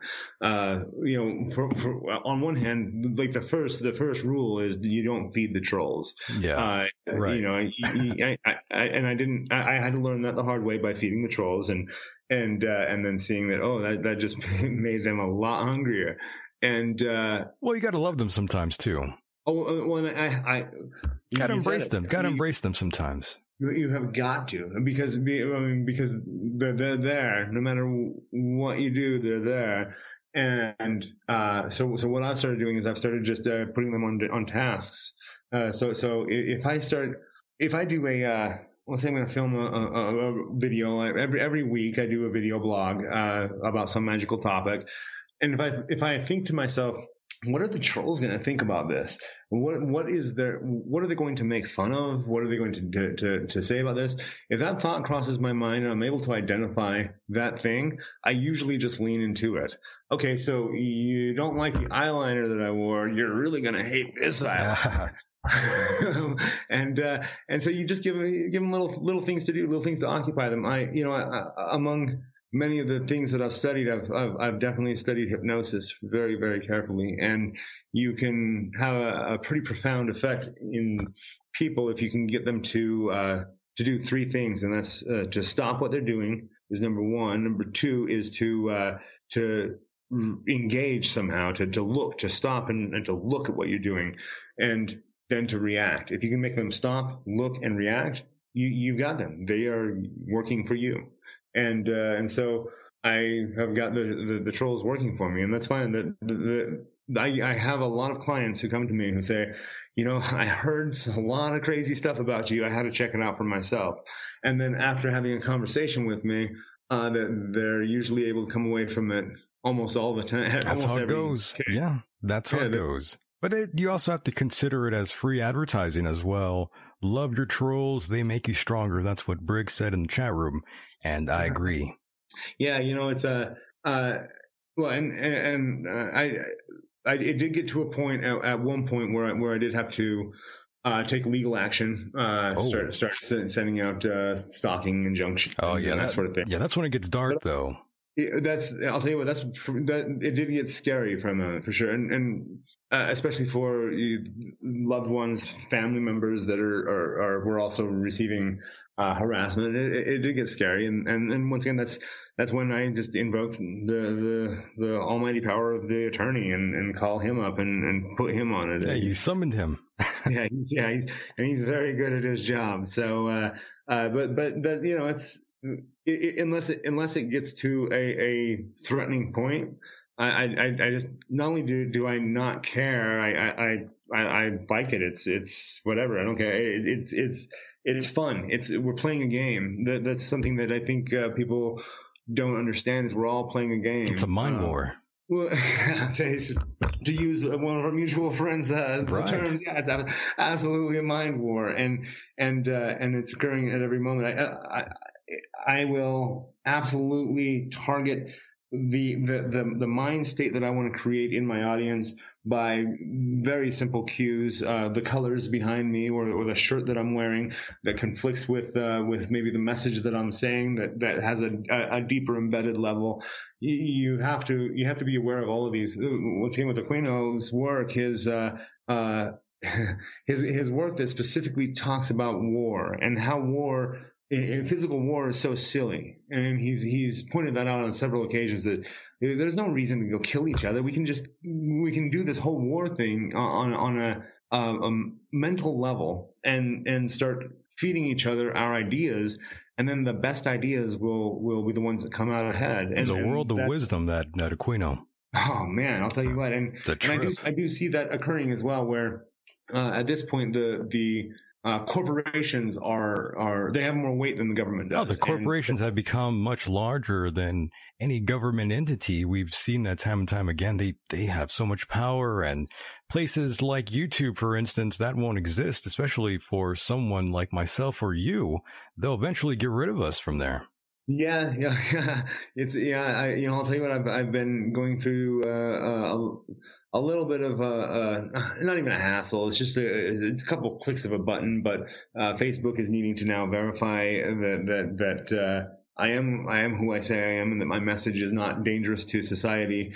Uh, and uh, that ma- mainly thanks to uh, the election debacle and and uh, Right. uh, social media's uh, play with that. So, uh, but at the same time, once again, it's um, it's all it's all a silly game.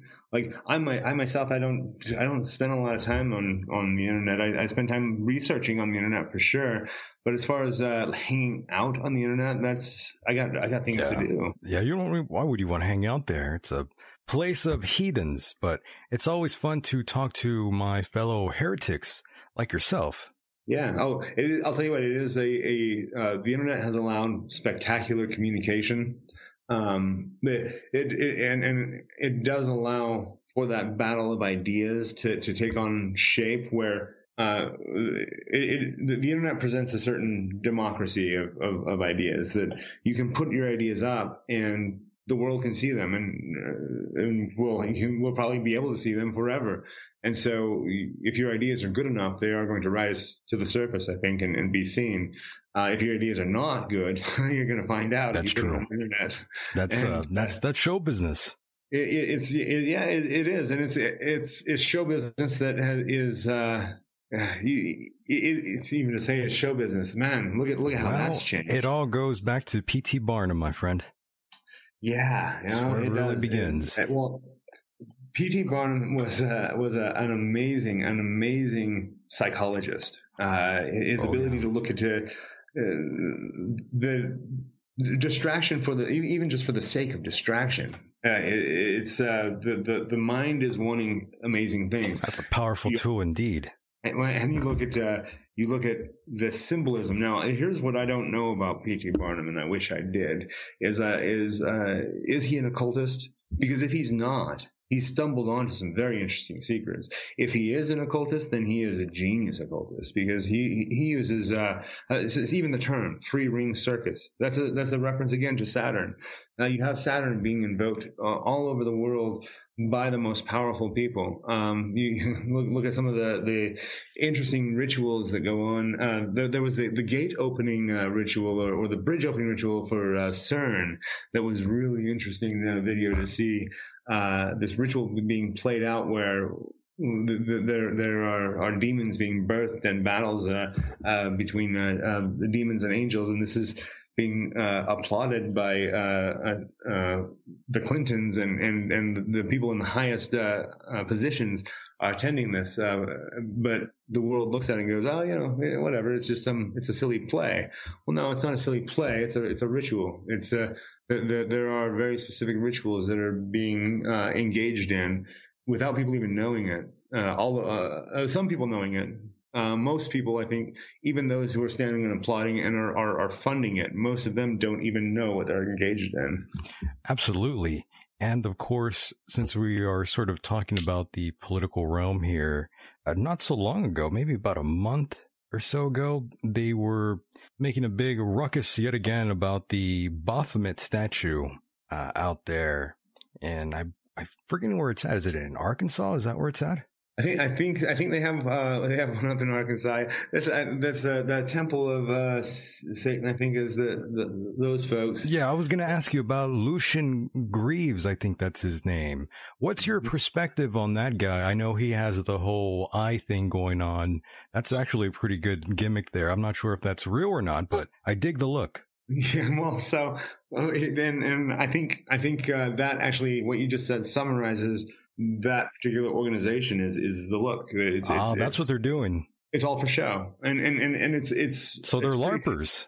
Well, they're they're um and they're they're they're doing the same thing that so many other uh, uh, satanic and occult organizations have done. Is is they they are, are using and and this these these ancient powerful symbols and uh, and invoking these these powerful entities and and forces um, half-heartedly for uh, for intentions other than harnessing the power itself. That they're that they're usually trying to have power, uh, uh, manipulative power over others, uh, causing others to worship them or to to uh, to uh, in, in- inflate their own sense of, of self worship or being worshipped by others. Ah, There- there's a whole there's a whole crazy ego head game that goes on within all of these occult organizations. You're not Um, impressed with him, in other words. So with, I, I have I would, to, to be fair, I've never met him, so I can't I, I can't really make too too much of a judgment call. But Oh, well, look known- who's afraid of Lucien Greaves. Yeah, No, I'm joking. Yeah, it's, a, it's a joke. yeah. No, so well, uh, I'll tell you what he uh, he- has power of attorney for sure. He, oh, that's uh, that. he- You should be afraid of that. that's uh, that's a very real power for sure. He's uh, he, he knows the the, the, the whole. Uh, what, what I'm interested in, and, and I I've never actually reached out to try to have this conversation because because I just, maybe I'm just too busy or something. But I would really like to know from him what the end goal is. Like, what is he Mm. actually trying to achieve? I see. It- He's It's- been all over the media, so it would be, you know, I'm I'm glad we're talking about this since he's been all all over the place. The the poster child uh, for for uh, Satanism now. Yeah, well, and and and there- there's not much. Uh, once again, there's a whole lot of show. There's a, but but a lot of it is is, is show. And I, I've I've I've spoken with uh with people who have attended rituals, private rituals, uh, with Lucien and with uh, with that group, and uh, I basically reported that it's a lot of show. Uh, that that that it's something to to to watch and observe and go, oh wow, that's kind of eyes wide shut style that's uh, that, that's uh, shocking and, and, and fun that you're invoking Satan, but nobody is actually feeling Satan in the room. Mm. Uh, when you uh, when when you get uh, in, into true contact with the with the Prince of Darkness, it's uh, it's an unmistakable presence. Uh, there, there's no question about it that, that, that you you are are in the presence of something that could easily squash you I but see. chooses not to because you're in league with it, and and and that's uh, that's not something that I feel like that group uh, or or their practice. I don't I don't even know that they have practices. I don't even know that they have rituals that are unique to them that they have used to to to, to call upon these forces. It looks like they have uh, demonstrations of of uh, of plays that they're doing. They're doing skits. They're running skits, and that's fine. Skits are fun. It, it, it Yes. activates the imagination but it's an entirely different thing when you put power into it. Yeah, I've I've known um, I knew a fellow who was a, a an Orthodox Catholic priest, and he was also an occultist.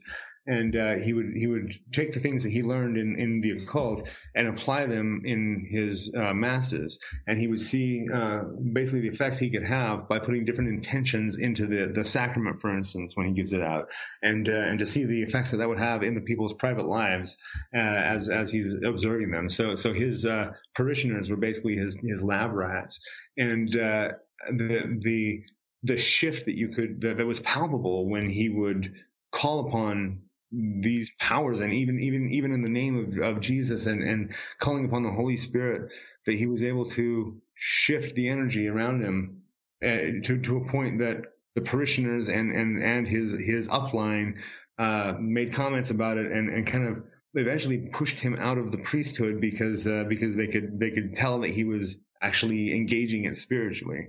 And that's like kind of a no-no within these uh, systems.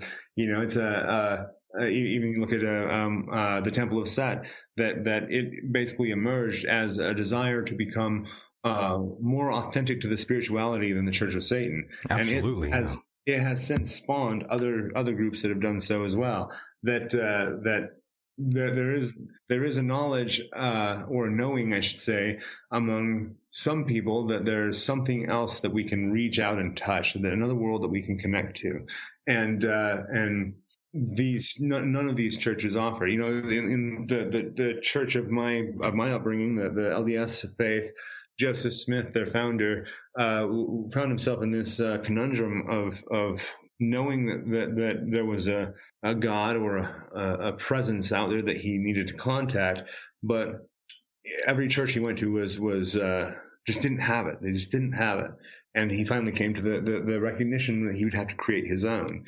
And uh, I th- that that's that's the backstory. I understand that a good deal of that backstory is also a lie. Uh, that he was also a con man and he, he was after something completely different. But nonetheless, uh, that that story does inspire that uh, each of us should should take that and and, and, and none of these none of these faiths have enough. That that at the end of the day, it has to be our own personal contact with these forces, and then religion is unnecessary. Government is unnecessary. Uh, once we have fully uh, recognized and inherited our own power, uh, we we are a law unto ourselves, and uh, and really makes useless all all of these other organizations.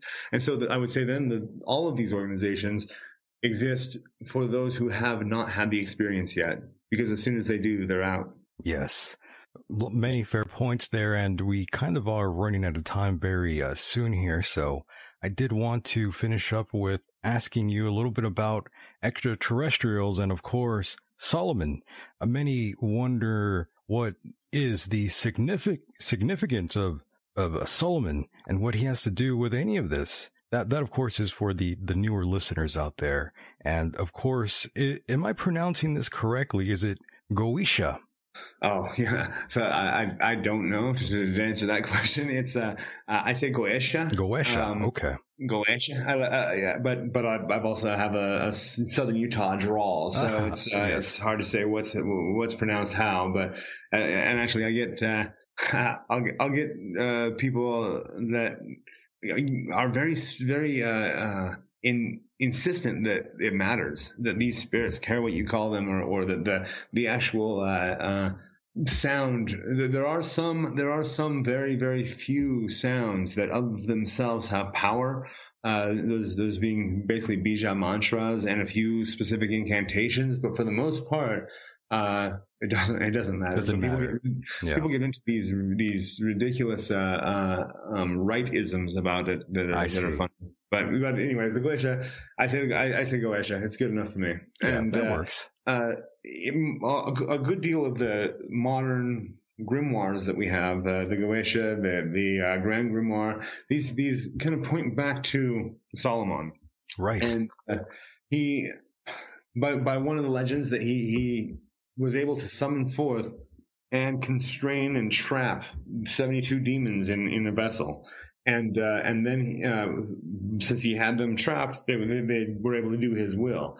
And uh, you know one of the legends is is that that the temple of Solomon was built by these demons not by human hands. And uh, and that that's what actually lends towards uh, Solomon being the most wise uh, wise being the, even the even the term wise one or wise man being magi, a magus, a, a magician, uh, and so so Solomon is kind of the proto magician, right. um, and and he, that's that's the mythology of it. Uh, it, it. It's a fun mythology for sure. I I don't know that I don't invest myself too much in it be, because it is it. I mean, I, I invest myself in the Goetia definitely. yeah, there's the reason why I ask is there is one guy that I do recall from way back many years ago by the name of uh, Poke Runyon. That's a name I have not heard in such a long time, but I do recall one of his books, and I was just wondering if you had, you know, read any of his material in the past or ever came across any of it. He's old Oh school. yeah, yeah. No, Poke, no, Poke, Poke Runyon. Uh, um, I, I, I've definitely come across his work, and and, and uh, he's been, you know, one. I, I wouldn't say a, a, a big influence. He's he he. I don't know that I, I actually have learned anything new from from Poke Runyon, but he points to some interesting things. He he, he has definitely pointed the way and said, uh, "Look over here at this. Look over here at that." Yeah, he's um. He also Yeah. developed a, a, a cult uh, following. Um, Right. it's it's really interesting to see, and uh, it's funny because I, I had heard through through gossip and rumors that he he at one point was asked about me, Oh. uh, and and uh, he didn't he didn't have pleasant things to say, I guess. You have to bring him in here. well, I, I'll tell you what, I, I and, and once again these are these are gossips and rumors, but. Uh, We'll, um, we'll clear the air. Well, when as far as I see, like he and I are talking about the exact same thing. We're, Yeah. teach- we're basically we basically have the same message, the same techniques. We're, so Yeah, you guys are on the same side here. yeah, yeah, exactly. And I, I, I'll tell you what, I do feel that more and more with uh, with just about everybody. Even even you know, as I just barely slammed every religion and, and magical tradition out there just a couple minutes ago, I still have to look at the underlying teachings uh, and the, the underlying messages that we're all speaking are are actually pretty aligned. Uh, you know, uh, magical wars are, are, are interesting to, to they're, they're interesting and disturbing.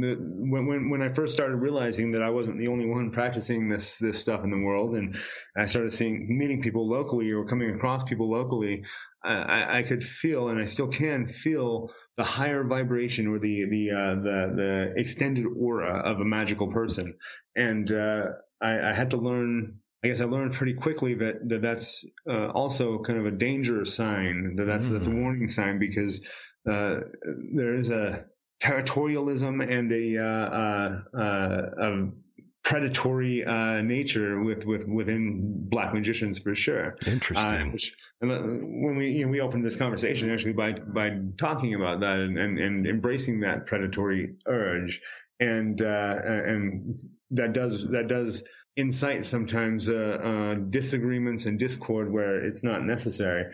Um, and so, you know, with with Poke or with anybody else that that that uh, that's out there, my my my invitation is always let's collaborate. yeah, And- and talk we it out.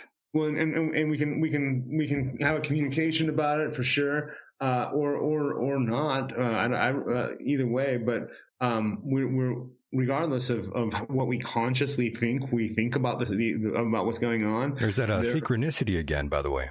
Yeah, oh yeah. And there there are there's something else that seems to be pulling the strings. That uh, you know, I, I'm the the ship of reality is not just my ship. We're all on the ship together. We we all have our hands on a sail, and we're we're we're pushing its direction. Uh, those of us that engage magic are are pushing with uh, more force than than just about any anybody else out there. In, in my opinion, this Yes. is this is the uh, the wind at the sails. Yes, and we got about 10 more minutes left here before we do have to hit a break here and go on with the next guest and and uh, part ways with you here, Eric. And it's been a lovely time. It's been a great conversation. I've learned a lot. And as we wrap it up here tonight, I did want to ask you just two more things here. Your thoughts on extraterrestrials. I know you had your own sort of experience with all of that. Uh, definitely tell us a little bit about that here. Yeah, yeah. I mean, I, I, I had, uh, I had an experience of, of, uh, of, I don't know what, maybe it's, uh, I would call it placebo aliens. Um, Hmm. that, that, uh, as I started to wor- uh, to wonder and then worry about, uh, about their reality and their possible intervention in my reality, that, uh, uh, I, I started noticing uh, a spot on my neck that I, I can still locate and, and, and, and feel where it should be. There, there, was a, uh, what felt like a, a metal chip under my skin. And, uh, I, I started, I was maybe 13, 14 years old and I started noticing it. And the more I noticed it, the more, the more intense and physical, uh, it it got, the more obvious it got. Uh, and I, I, I guess I hit a, a point of having to either go to my parents and say, you know, hey, let's take me to the hospital because I'm, uh, I've got a, a chip in me and, and, and go down that road, Yeah. or or not do that. And I, I, I that I, I, I guess I just made the decision that that's not the road I want to go down, and and, and the whatever that was went away. And and uh, I at, at that time, as I was noticing the chip, uh, or what I was calling the chip, I, I, I started to think that maybe I was having these flashes of what could have been a memory from from the night before, and it, it's it. The more I thought it was real, the more real it became. Um, so that you know that was my alien experience. I think that that probably contrasts quite a bit against other people who have had true abduction encounters.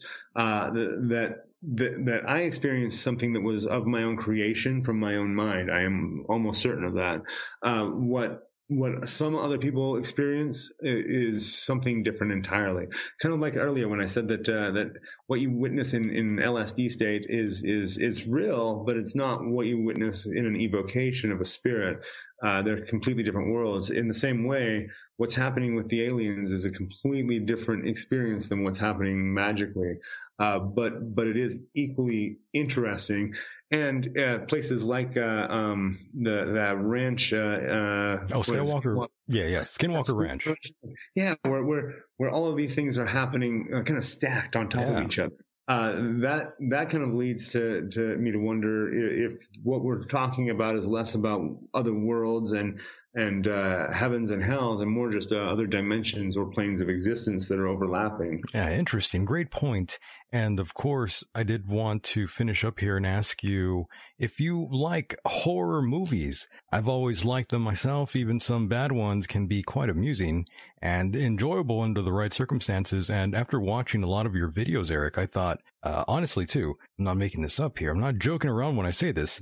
I thought if Eric directed a horror film or came up with a script or anything, it, it would be incredible. It would definitely uh, sell. And I got that vision in my head right away. As soon as I was watching a couple of your videos, I kept thinking, why hasn't anyone approached Eric yet on this?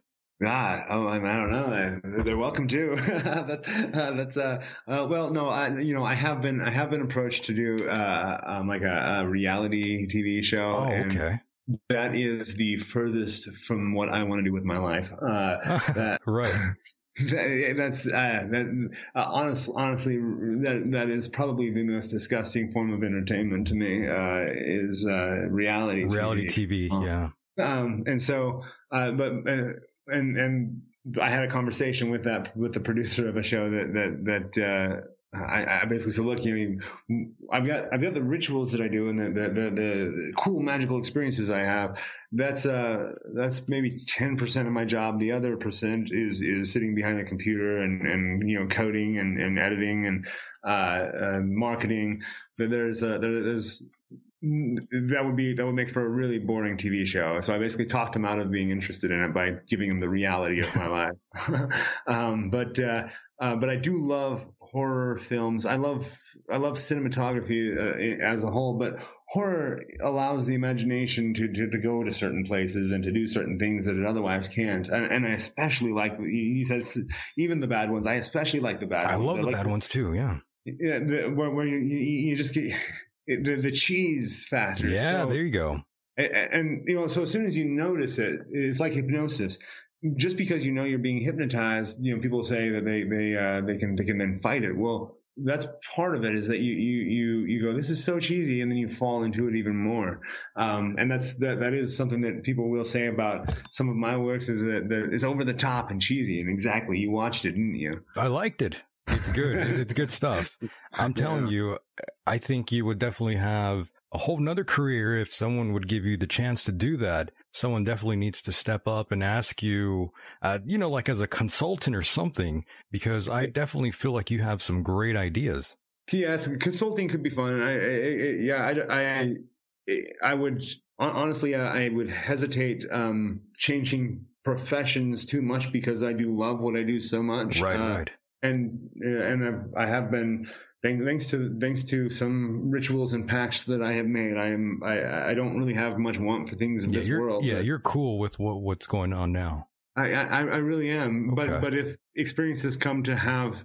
I, I, I'll, I'll never turn down a new experience, really. So, Nice. uh, yeah, it, I, I, I'm I'm always happy to try things, but I am so in love with what I'm doing, and and whatever I do with my life, it does have to involve teaching people these important secrets. Uh, that that's that is got has got to be center to to whatever I make my life about at all times.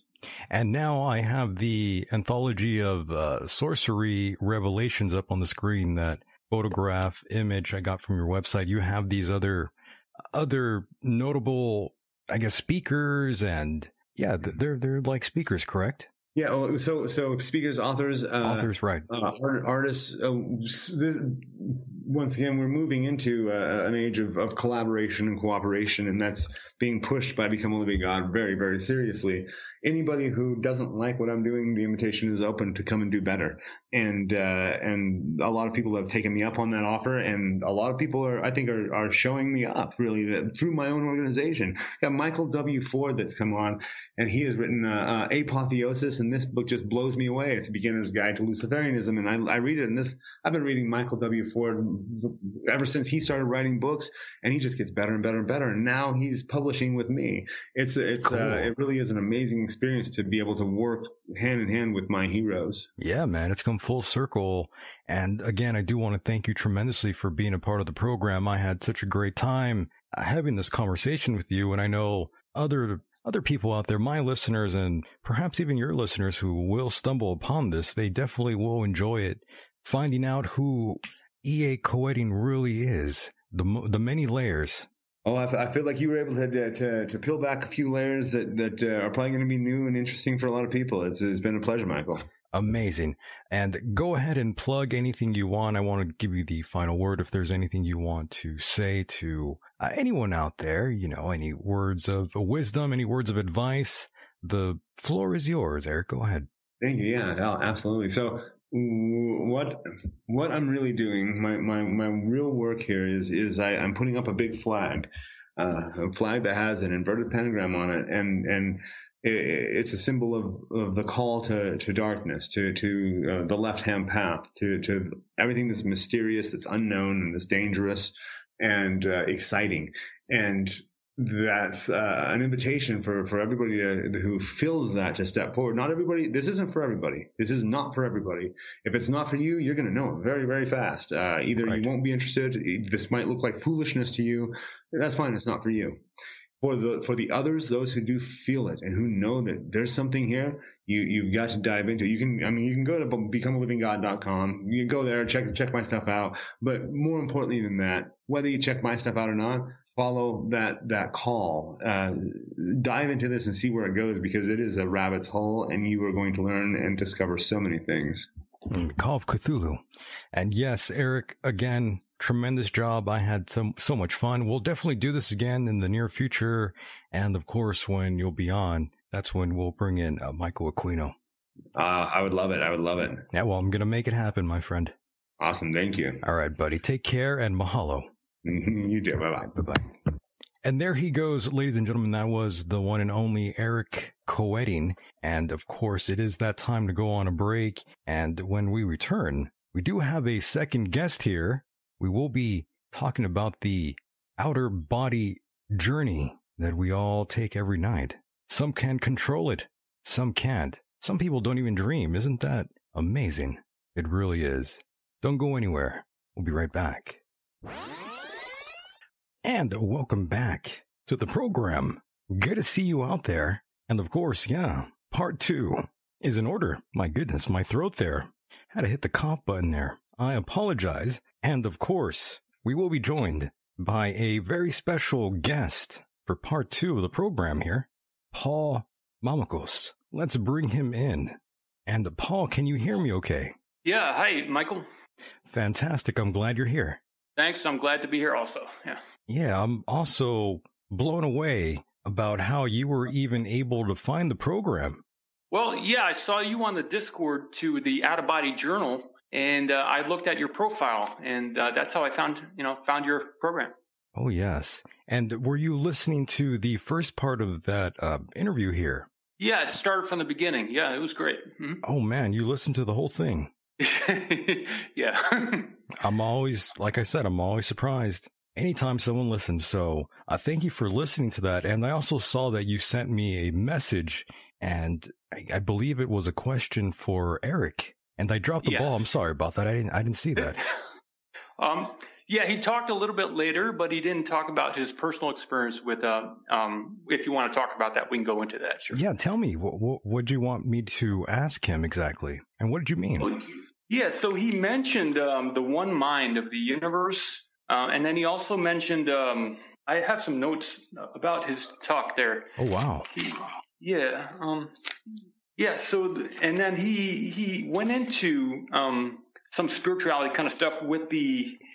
Um, he went into a few things, but he didn't talk about his personal experience with um, with that oneness experience. He he talked about it maybe twice. Um, he he mentioned uh, see, yeah, a bunch of stuff.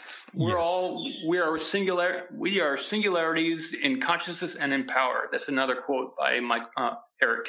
Oh, understood. And by the way, I'm sorry, I, I didn't do this, but I, I missed your intro here. I did want to say we are speaking to Mr. Prince Paul Mamakos, and you've spent over 20 years doing this. And of course, you had your first sleep paralysis experience back in 96. And I Right. also saw you mentioned Art Bell.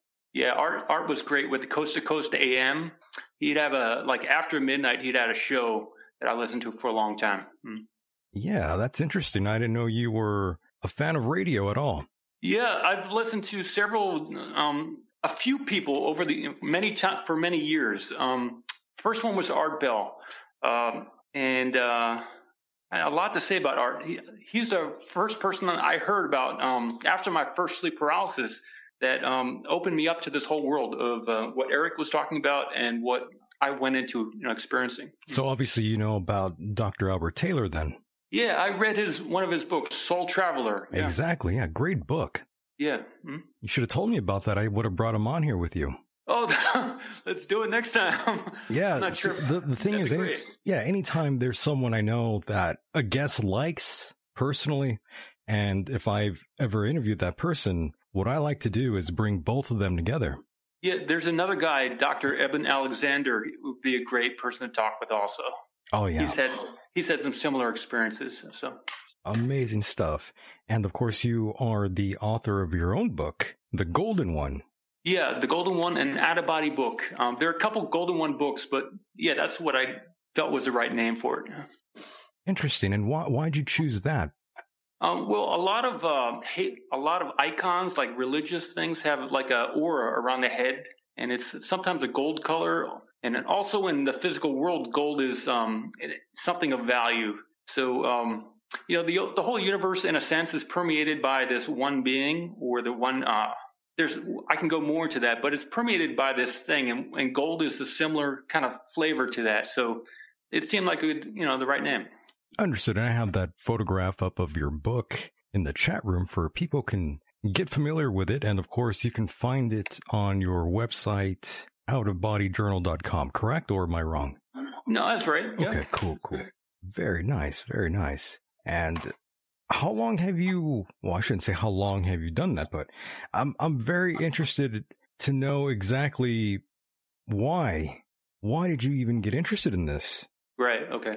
So uh, when I was a young kid, um, going to um, elementary school, I was interested in science a little bit, and in high school, I got more into the uh, NASA and all that kind of stuff with the. And I, I found like a on a vacation one time uh, up north. Um, I found like a rock that I thought was maybe a meteorite, and I, I kept it in my room, and it you know just a, a touchstone for uh, an interest. And uh, so when I got into uh, college in my after my in my sophomore year of college, uh, I'm 42 years old now, but in my sophomore year of college, I had this uh, sleep paralysis experience. Um, and I'd been the previous semester, I'd been running a lot, so I had a lot of energy. And and then I stopped I stopped running in the semester where I had the sleep paralysis, and I was eating a lot of pizza. So I think that combined with my my mental sharpness from being from studying all the time, it had a it created the environment for me to um, to for my mind was awake and I was able to relax and I had a lot of energy. So those things combined, I think, contributed to that. Yeah. So pizza helped. Yeah, pizza it, it knocked out the body. You know, it wasn't good, you know, health wise, but it was good to um, to to not permanently injure the body, but to momentarily do it. You know. Understood. And I was asked in the chat room by Vic something: Is Prince his first name or a title? I changed my name in 2017 when I wrote the book. Um, uh, it's so Prince Paul is my first name. Right. And you legally changed it, right? Or that's yeah. Your, oh, okay. Yeah, yeah. I changed it at the courthouse, and then I went to the Social Security. Once I got the paperwork back from the courthouse, I went to the Social Security office and I showed them my stuff, and they changed it for me. Interesting. And I couldn't, I couldn't put Prince Paul all together. By the way, in in the graphic there. Yeah, it's great the long. way you did it. You know, not not enough space, right? Yeah, it looks cool. I like it. And you look like a younger man. You don't look that old. Well, that's I think that's the yoga, and then the um, I studied a lot a lot of uh, detoxification and natural healing. So I think that's what it was. That's uh, why. Vic something in the chat room is asking why Prince. Okay, well, yeah. So on Earth, we have the system of you know royalty, and people talk about bloodlines and things like that. But um, on the larger universal sense, uh, the, the masculine would be the non-physical or the uh, the one or the unmanifest, mm. and the feminine we say Mother Earth. So in between the mother and the father, you have to have something. So that's like the prince and the princess.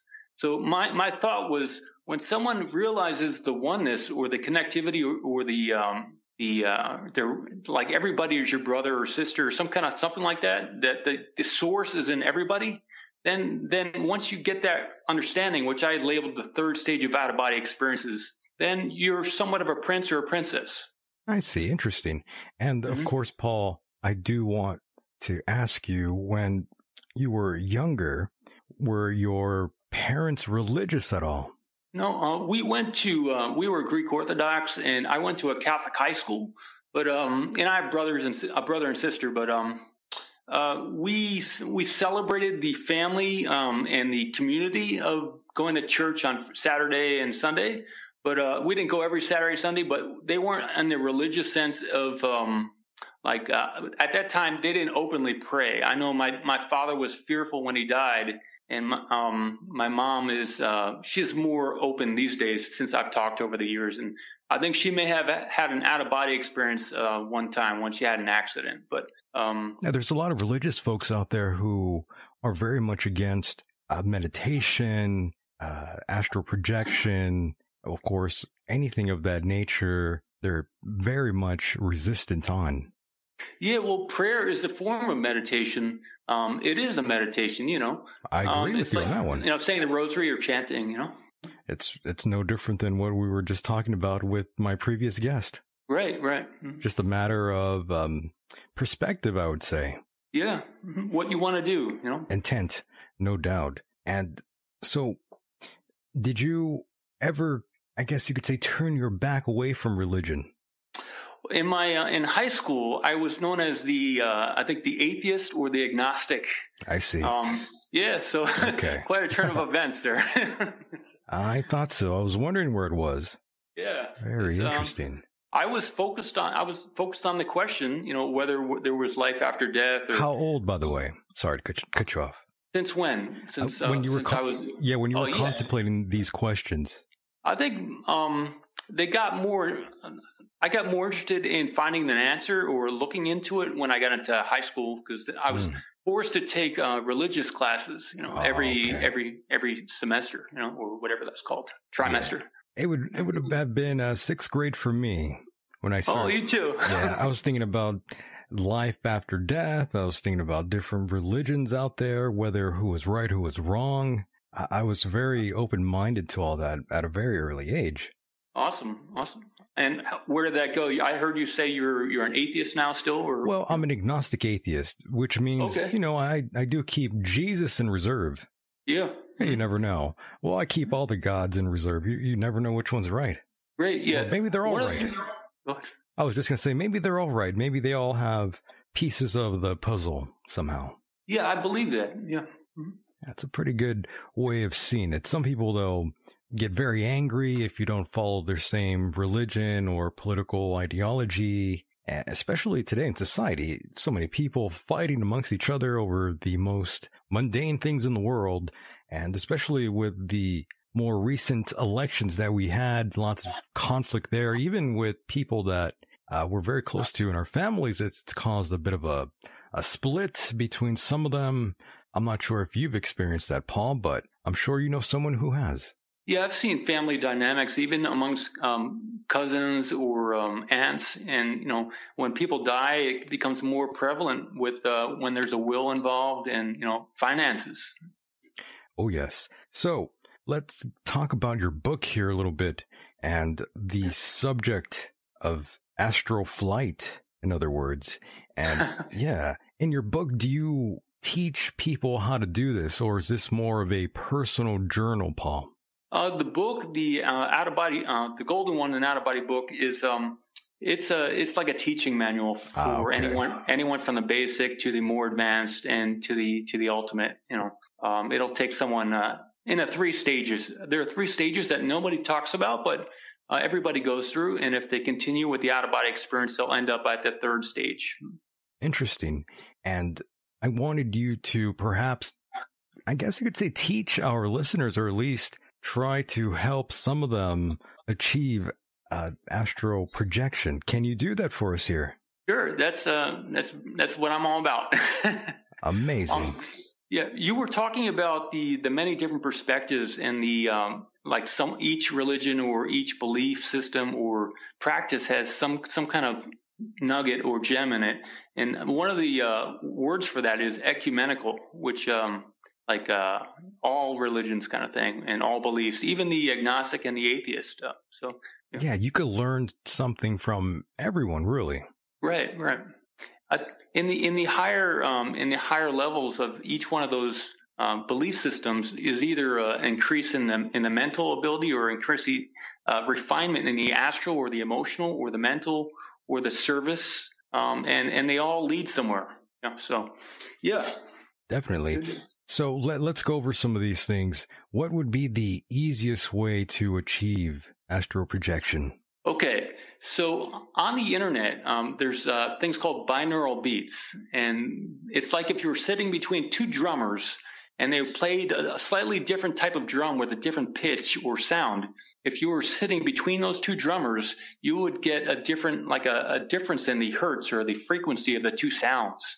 And it would, if you had that isolated to each ear, you'd get a third frequency inside your brain. So I would say flood your brain with binaural beats, but you don't want to go from alpha to beta to theta to delta. You don't want to mix them up. Find a, like, if you want to have an out of body experience, focus on either the alpha or the theta.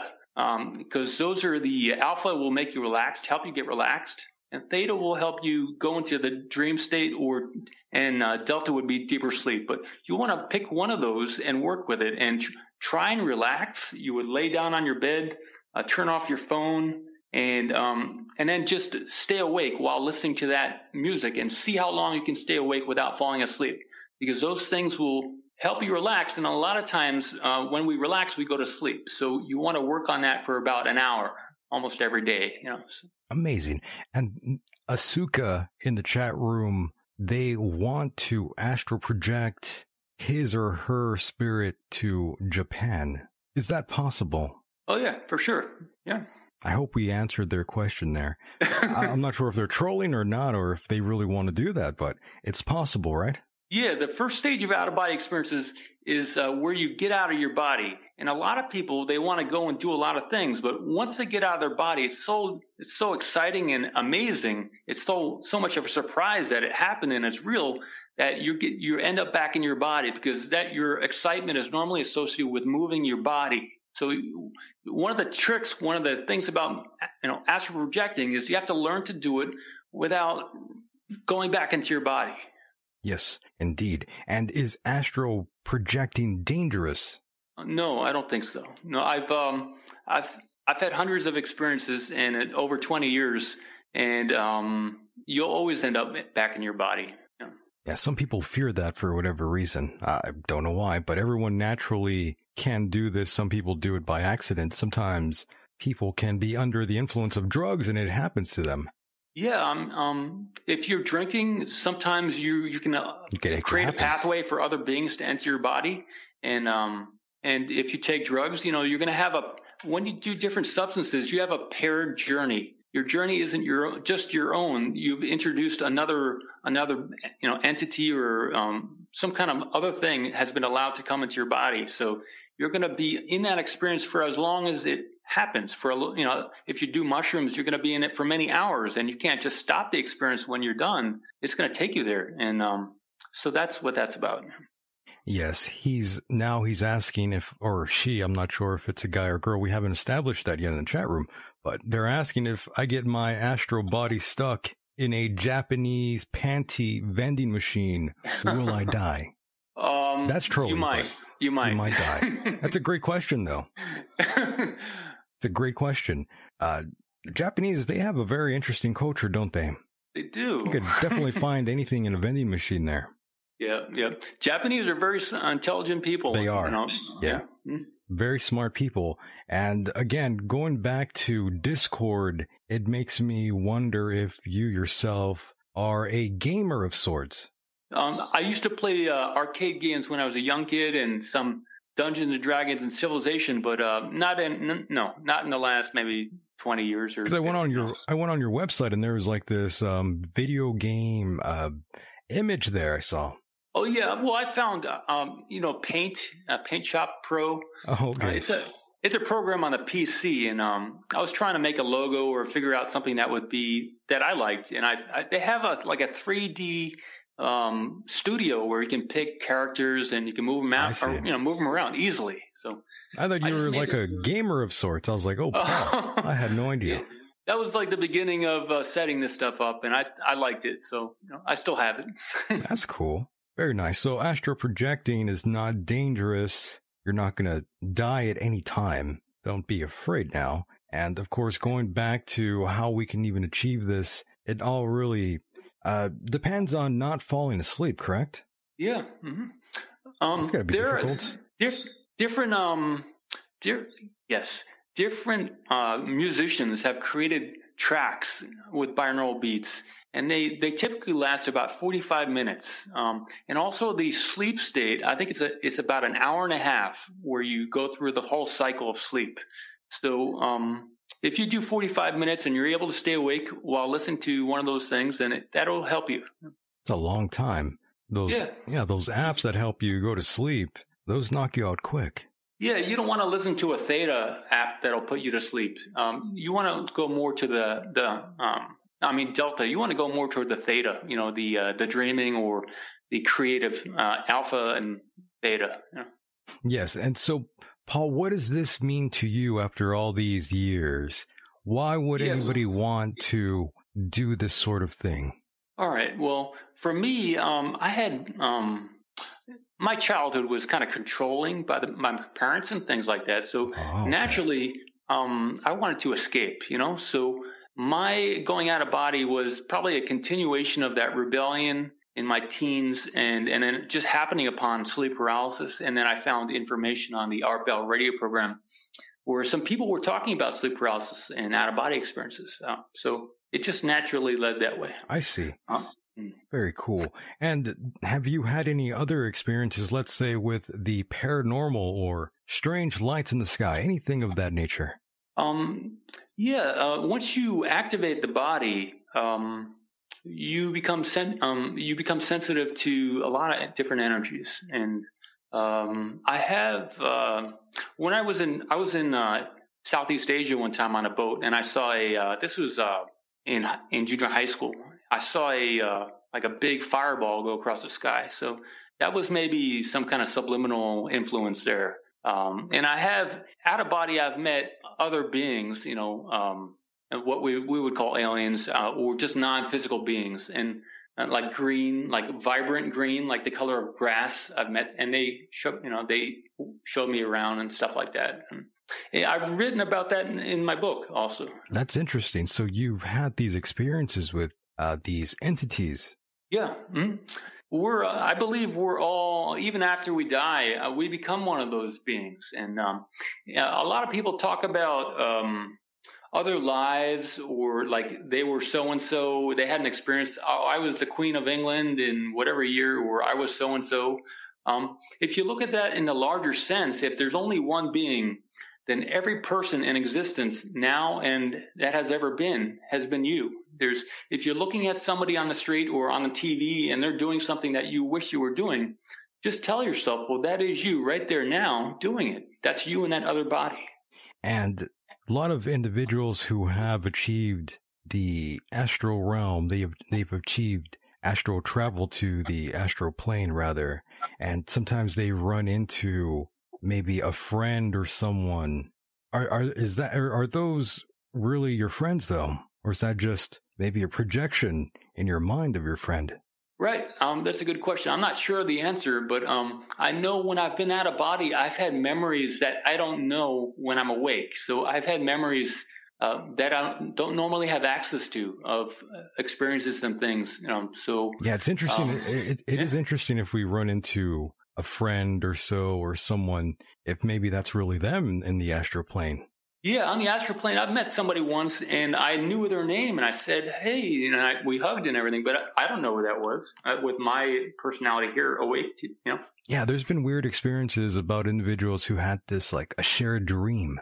Yeah, for sure. Creepy. Oh. That- that you mean two different people had the same experience in the dream? And they to Absolutely. each other. And they communicated. Holy hell. That's awesome. That's yeah, I- that's yeah. pretty cool, yeah. Have you you never had that happen to you though? I have. I had an out of body experience one time, and uh, I met someone who I hadn't. Uh, I, had, I went to a workshop one time, and then I hadn't talked to them or seen them in over a year, and I had a out of body experience with them, and then I uh, contacted them, and it was real. We both had it. Yeah. Interesting. Yeah. Wow. Yeah, you you've had a lot of these uh, experiences then. Yeah. Yeah. Very, very nice. And I did want to also uh, ask you just a little bit about your relationship with your parents and uh, other relatives. Is everything good with them? Yeah, everything's good. Um, let me see. Um, I'm, you know, I'm about 600 miles away from them, so there's some space. But um, for when I, in my first two years about out of body experiences, I got so excited and I want to to talk with everybody. So I, I called them every week, you know, for Oh, like two no. years, and um, Were they receptive of that? Uh, they they put up with it, um, but they didn't really um, go into it. They didn't uh, encourage me to talk more about Yeah. it. Some people will think that that's like uh, something you do for escapism. Right, right. Um, Yeah. Well, okay. So on the larger scale, you we talked about this already. Um, the benefit of this is that um, it, it helps you become aware aware of the source. Um, a lot a lot of people can achieve that on a um, on a social level, But um, that's another way to do it. No doubt. And of course, you also found yourself at the Monroe Institute, correct? Yeah. hmm What was that experience like? Tell me about that. Right. Okay. So um, uh, I wanted to have an out of body experience, but I also wanted to, after my first sleep paralysis and I'd heard about out of body experiences, I wanted to have an out of body experience, but I wanted to do it before I went there. I didn't want it to be to be influenced by it, or I, I didn't want it to create my experience. I want to. I was into. I was a scientific person, so um, uh, yeah. Toward the end of the year of 2016, I had two out of body experiences, and I'd also scheduled a um, a workshop at the Monroe Institute. And I traveled from college during the break, during the winter break, and uh, I took a program. Yeah. And was that a very good experience for you? Yeah, it was uh, probably one of the best experiences of my life. Yeah. Oh, wow. So it was that impactful then? Yeah. Mhm. That's pretty wild. And I'm curious, by the way, when you astral project, you know, there's certain techniques some individuals like more than others. Some people like to be laying down. Some people like to be sitting in a chair. Um, what, what do you like to do? Yeah, well, I, I tried all the positions where you lay down. I didn't do hardly any sitting things. I did later on in Vipassana meditation in 2014, some sitting. But uh, in in my um, training, I would uh, lay on my stomach. I lay on my side. I tr- tried all different types of positions, and I I moved my feet north or south, east, west. I tried all these different positions. Uh, what I liked the most was laying on my back That, well, with that my was head easy. facing north. You know. Was that easier? Yeah, yeah, um, yeah. Because uh, if I laid on my side with my hand or with my arm under my body, on my side or on my on my front, then a, a limb might fall asleep or something, and I might wake up and not be able to move because it's you know it's asleep. Yes. And uh, going back to when I when I mentioned the whole entities in the astral plane, going back Yeah. to yeah, going back to that, since I was talking to the first guest about demons and all that sort of stuff, do you consider any of these things to be of that nature, dark in that essence? there are dark beings out there, but the type of person you are is where you end up. So if you're like vibrating in a certain way, then you're going to meet those type of people. And if you're uh, focusing in another way, that you know you'll end up with those type of people. Basically, you're going to project that Yeah, you or it's like, manifest um, that for you, rather. You're gonna, you're, uh, yeah, yes, yeah. Mm. Incredible. Yeah, that's probably not a good experience for someone who is like a Luciferian who is really dark and deep into it. Well, Right. well, my first guess is pretty dark as well, but you know what I'm saying. Yeah, he's he's a good guy. He's Um, an interesting guy, yeah. right? Yeah, it fits into the. Uh, there's a book by Carla Rueckert, um, The Law of One, and in that book she mentions that there's a, like a positive path and there's a negative path, and to be successful on the negative path, you have to be more than 90% negative, no, more than 90% negative, or it could have been 95, but you have to be over, you have to be really negative, you know. but to be successful on the positive path, you only need to be like 51%. you know, Yeah. service to uh, service to others is the positive path, and the negative path is um, service to self, like really egoistic and stuff. But on the negative path, people don't help each other. They don't right raise each other up. You know, they they knock each other down. So it's harder to be successful on the negative path. But eventually, Carla was saying that. Um, once you get to a certain point of progress of your or sharpness of mind and your focus of the astral, you notice this. Uh, you have to you have to go to the positive path. The negative always has to flip to the positive path, which I think Eric has because he's noticed the oneness and he's he, puts out a really good um, positiveness to his message. So he says dark path, but I don't think he is the really like the evil path. He's just more the, the darkness is the void. Uh, it's like the the um the, the the cauldron of creativity of um uh, the not the kinetic but the potential. He's got uh, it's the dark. The darkness is the potential of creativity. Yes. And I agree with you wholeheartedly. He's a great individual, great mind on him. He was sort of selling himself short though when he was thinking he wasn't as intelligent as, as he really is. I think he's a pretty sharp guy. Yeah, he very smart guy. A Mhm. very wise guy, great guest. And of course, this goes back to some of the more basic questions because there's other individuals out there who can't even dream, if you can even ima- imagine that. Well, they're blessed, man. They're so blessed. I know, right?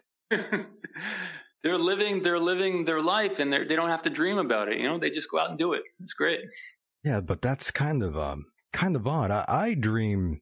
Well, we dream all the time, but some people just can't remember them, or they don't really have lucid dreams. Yeah, hmm yeah. Um, there are supplements you can take, which I haven't really ever done. But uh, I recently got a book on. It's called Advanced Lucid Dreaming. There was a guy on the uh, Discord channel named I think his name is Doricos.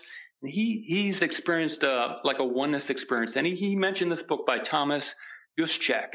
And I'm I'm going through it slowly, just uh, skipping around, but it's um you know if people can't sleep well or can't dream and they'd like to, there are options out there. You know. Oh yeah, I try to encourage everyone to at least try to. Everyone at one time used to dream and they had very lucid dreams. And sometimes I notice people that use uh, narcotics at times, they're the ones who have uh, trouble dreaming. Yeah, where you wake up and you think you're awake and you're really still dreaming. I've done that a few times also. Yeah. Oh yeah, or that too. Yeah. It's interesting. What do you mean by what do you mean by triple dreaming? Yeah. Well, actually, I meant I meant some folks out there when they do drugs. Let, us say let, us use pot for ex, uh, an example here. Even though it's not really a, a drug per se, but I noticed that certain individuals, lots of friends of mine who uh, they stop and they stop for like a week or a couple days and their dreams become extremely lucid, almost to the point where it's like almost a nightmare for them. Yeah, it's pretty interesting. Um, I had a out of body experience one time, or it could have been a dream, but it was very lucid.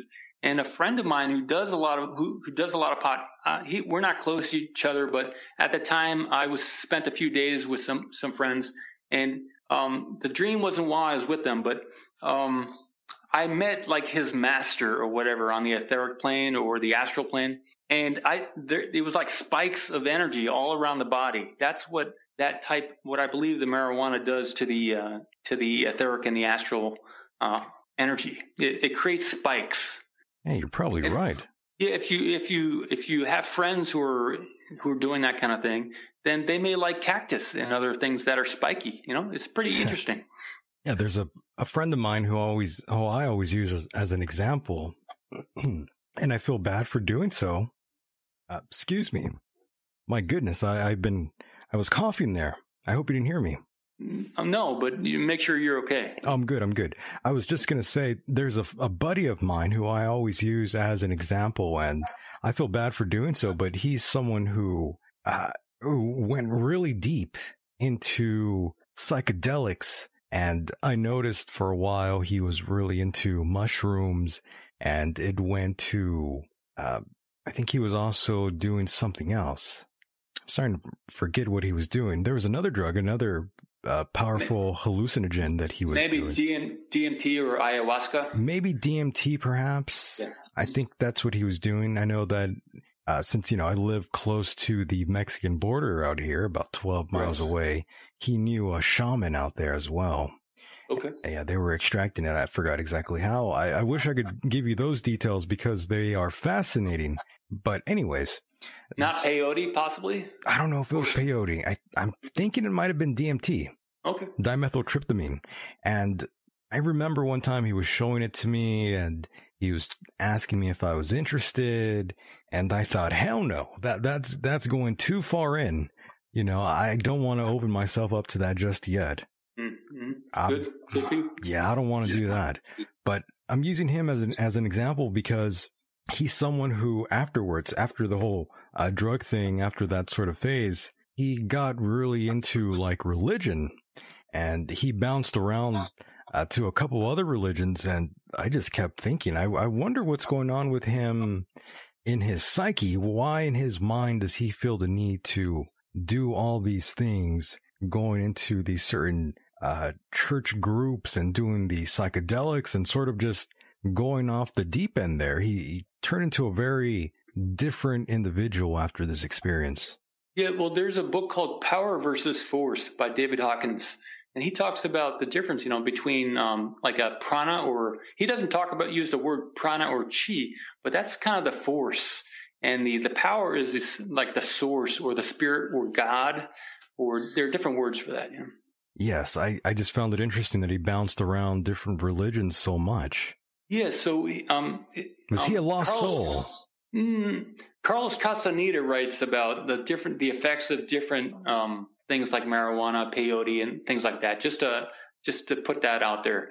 Um, lost soul. Um, you know, we're all personalities, and what I've written in in, in the book is um, we at one extreme is the personality. At the outer circle, at the uh, at the tan- tangential point, and in the center of the circle is the source or the non-physical. And the, the, the range of being of all beings is from between the oneness at the center and the one, beyond the oneness is the one, and on the extreme is the personality. So um, between those two extremes is the soul, and we can have all different types of experiences.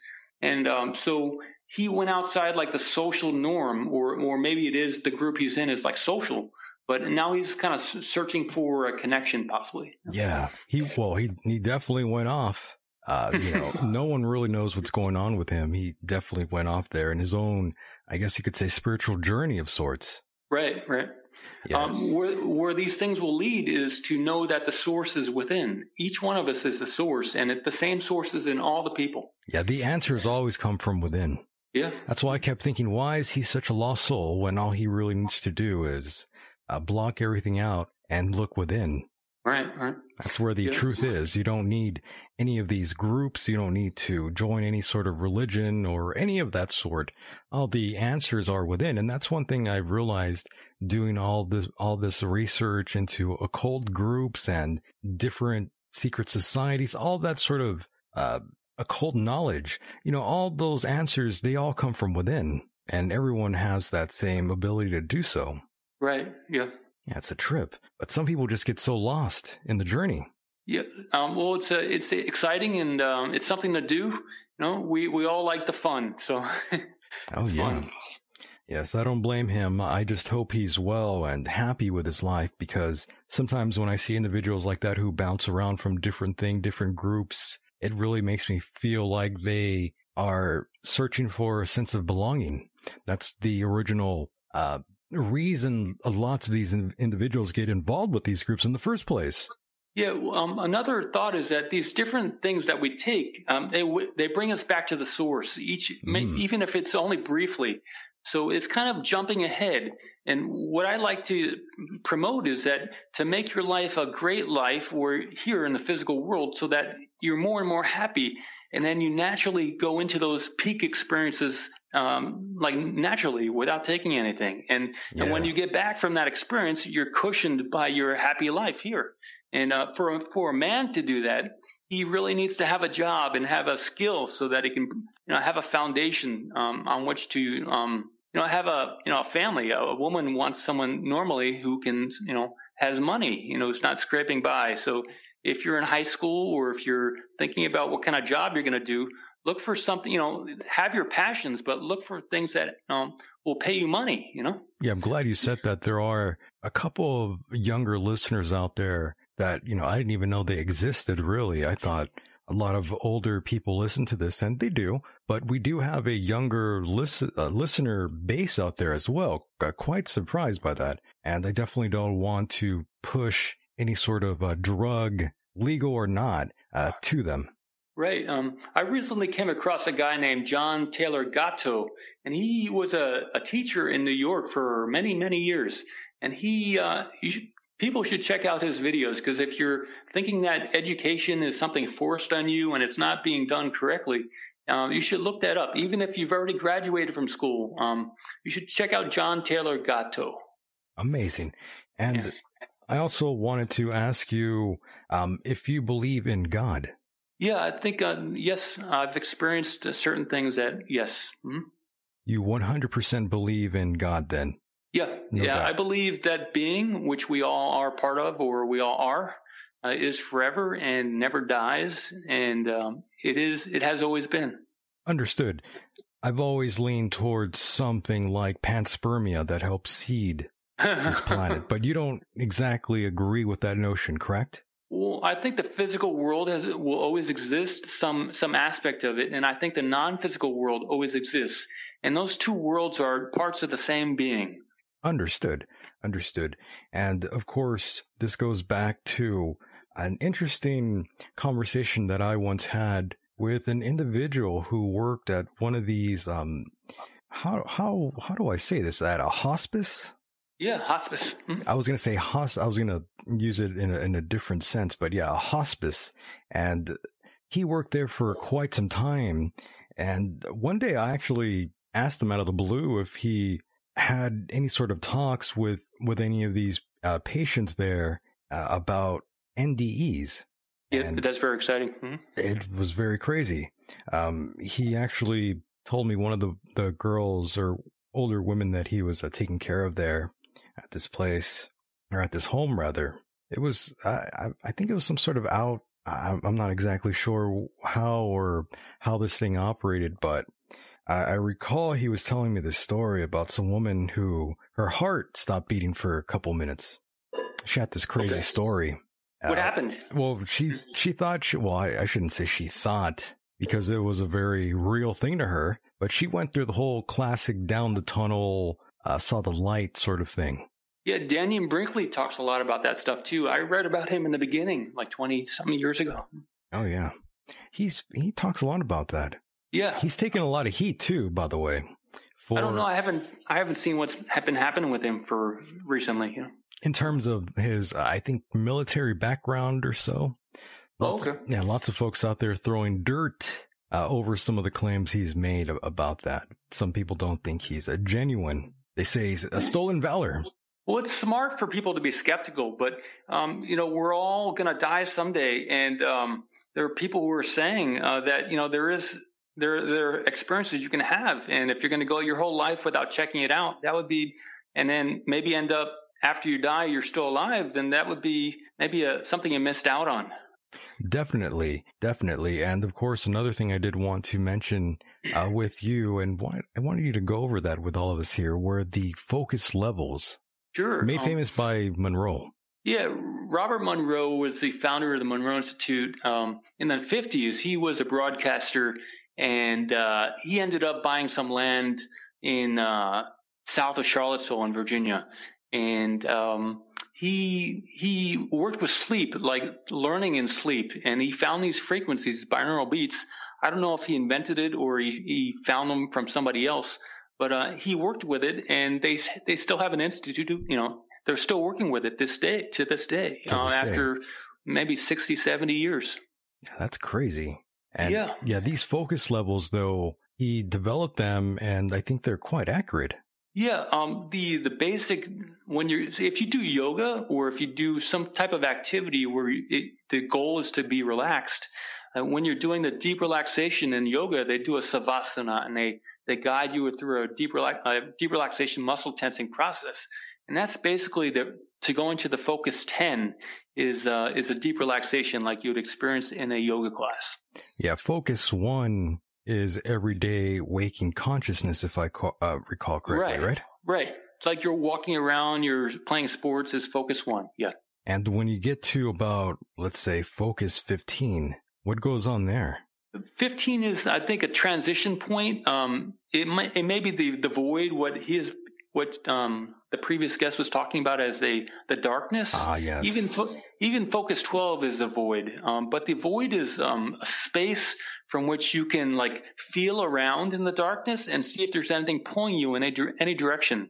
Or it's a, like a, it's like a, uh, a train station where you're, you're, you're about to go somewhere, but you haven't gone there yet.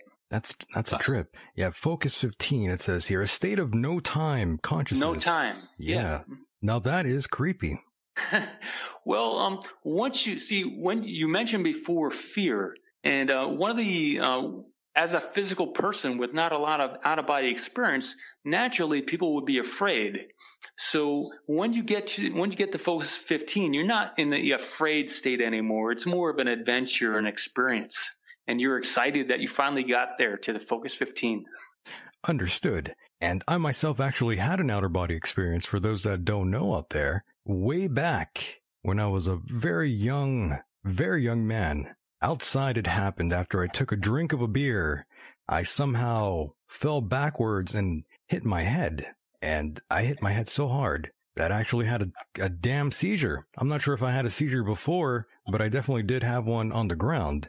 And I clearly remember seeing myself uh, from a different perspective, Paul. It was quite creepy. I saw myself from above looking down and I was able to uh, pull myself together for some odd reason. I don't know what happened there.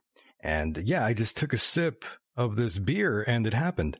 That's awesome. It must have been life changing. Um, did you see yourself shaking on the ground, or was For- that yeah, like? I I literally yeah. saw myself and I and I stopped myself from shaking too. Okay, you stopped yourself while still staying out of body, or you were pulled back in. Both. do you mean? It was like a weird thing. I I was in my mind thinking, why am I shaking on the ground? And I told myself, stop that, and I did. And a few moments later, I'm back in there and So you were at, confused. so you were out of body. You you did that, and you saw yourself stop, and there were a few moments before you re-entered, and you were not shaking. Correct. Awesome. it was it was a it was creepy. It was a trip because I I did feel calmness about the whole Yeah. situation, but once I realized what was going on, I, I literally said I need to stop doing that. I need, I need to get up, and I did. Great, great. I don't know what what to call that though, but that happened to me when I was about 15 years old, 15 or 16. I think 15. Awesome. Well, you're not a skeptic anymore. And well, see, that's the thing. It's an everyday sort of a battle from within myself because I go back and, you know, I'm, I'm an agnostic atheist, really. Some days I feel that there's more to this world than meets the eye. And sometimes I feel, uh, no, there can't be anything else. This is it. We are a product of bacteria, really. And we somehow, here we are with the power of voice all of a sudden. But then sometimes uh, that whole notion goes away once I think of the bigger picture. so If that makes sense I to would, you. I would categorize you as a second stage out of body experiencer because you weren't you left your house, you weren't in your house when this happened, and there were probably some other people around, and you were outside of your house. So you're a second stage out of body experiencer. There were then my- people around me when that happened. There, there you go. so, so the stage you're in is um, you want to do it as many times as you can, and to prove to yourself that it's really real. So I don't know if you're very active Oh, about I've trying to it. have another out of body experience. But I, I, I- yeah, I've done it already. oh, you have. You've had more. Oh yeah. Oh yeah. Okay. It's just in my mind and on this program, I want to be as rational as I can, even though the odds are stacked against me with the things I talk about, but I want to be the most rational person I can be. I've had these strange experiences throughout my life. And even now, I still try to rationalize them. I don't want to uh, go out and, and say these things that, you know, I'm, I'm not trying to go out and, and, uh, sell myself or anything of that nature. I'm not, I'm not saying that what happened was a hundred percent accurate. Maybe there's an explanation that that's sort of the skeptic that the, the skepticism that I try to keep, uh, on board. But I mean, all of that goes away the next day, to be honest with you. It really depends on my mood, like I said. well, do you journal? Have you ever written these down? I haven't. I'm guilty of not. I, I should though. Okay. Oh well, uh, objectivity is an important part of the out of body experience because you don't want to start creating things when you're out of body, and you want to be true to yourself. And you, so what you're doing is you're you're refining your what your understanding is, and you don't want to influence other people also. So you're being truthful and on the positive path. You're being a good person. Uh, yeah, I want to be as transparent as and as um legit as possible. I don't want to. Yeah, I don't want to sell any um snake oil to anyone here. Right. So you did you say there was like a peaceful uh, experience or a uh, some kind of something um, un, you know underlying your first experience that Well, you felt? it, it was very calming though. Yeah. Well, that's good. Maybe that's influencing how you're acting also with um, your approach. I wasn't. I, I'm not afraid to die. In other words, either. Yeah. Me neither. I have no fear of death. That I know it sounds kind of wild to say, but I don't. Right. I feel like everything will work out just fine, just the way the universe wants it to. Yeah. Okay. So I believe there are beings that um, are more more good, and there are beings that are more bad or evil. And so I don't believe all beings are created good. Um, and I don't know if anyone is really created, but acting more good for an extended period of time. You know. That makes sense. And right back to these focus levels, I want to get back to this. Um, very interesting. Once you get past the whole focus 23, 24, 25, it gets pretty deep, doesn't it? Yeah, it gets toward the gathering or the oneness. So I would say stage two is up to all the religious belief systems in the 20s. Hmm? Pretty wild stuff. And of course, if anyone is interested in what we're talking about, you can look up these, uh, the focus chart. I guess you could say these focus levels over at the Monroe Institute website. Quick Yeah. Google search and you'll find it, folks. Yeah, I think, um, yeah, if you haven't posted it, I can post it later in Discord or something where they can find it. I think in the UK, look up um, focus levels, Google search focus levels and UK. I think it's in the UK, uh, United Kingdom. Now, Focus 27, the edge of human thought capacity, the site of a way station for rest and recovery from the trauma of physical death. Tell me about that. Yeah, I think it's also referred to as the park. The park, Um, exactly, the park. Yeah. Yeah. So they've gotten past the different, see, different belief systems will limit you to a certain progress toward the, say, if you're looking at a bright light and, or the sun, you can only look so close. If you're made of a certain material, you can't look directly at the sun. But the more higher your vibration is, the more you can look closer and get toward the source. So that's what these past belief systems, past religious, uh, uh, unchanging religious beliefs, past all the mental stuff is the beyond. And that's kind of the, where the park is the transition to. Really cool. And of course, your website is outofbodyjournal.com for those who were wondering. And I got a private message earlier asking about you. And yeah, outofbodyjournal.com. You could find your work there, Paul. Right, right. No doubt. And going back to the focus levels really, really quickly here, there's focus 49. Not quite sure I know about that one. Well, I, yeah, I, when I was taking some of the programs, um, like Starlines and some of the other higher level, if there is any higher level, um, like Focus 10 is all you need to go to to transition anywhere you want to go to naturally. Um, but beyond like the earth, uh, beyond the human belief systems and the thoughts and there are other, um, you know, there's other galaxies, so there's going to be other numbers, and they don't necessarily mean anything good. It means maybe that in the beginning you didn't reach the source from some of the easier stuff, so they had to create other stuff to see if you can get to the source. you know what I'm saying? That's trippy. And what about the Akashic records? Yeah, okay.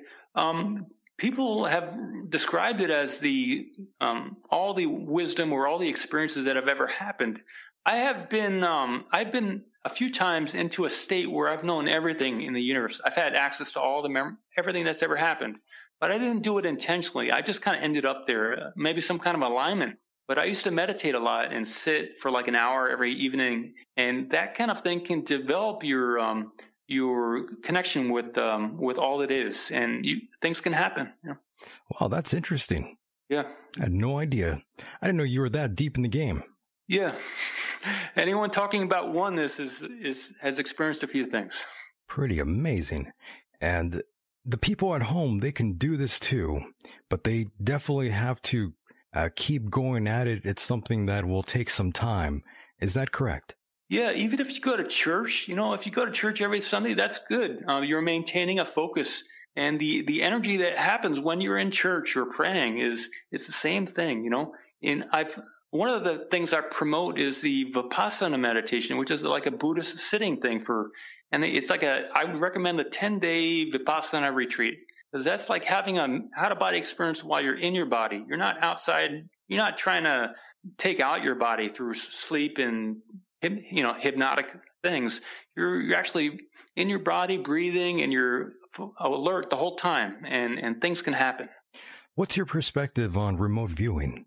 Sure. Um, uh, there's a great remote viewer named uh, Joseph Joe McMoneagle, and um, you can check him out on YouTube also. And there's some other people. It's a it's not an out of body experience, but it is also redirecting your senses to another location and picking up information. You have to clear your mind though, and you have to have like a set of uh, protocols so you're not trying you're not influencing the information that you pick up.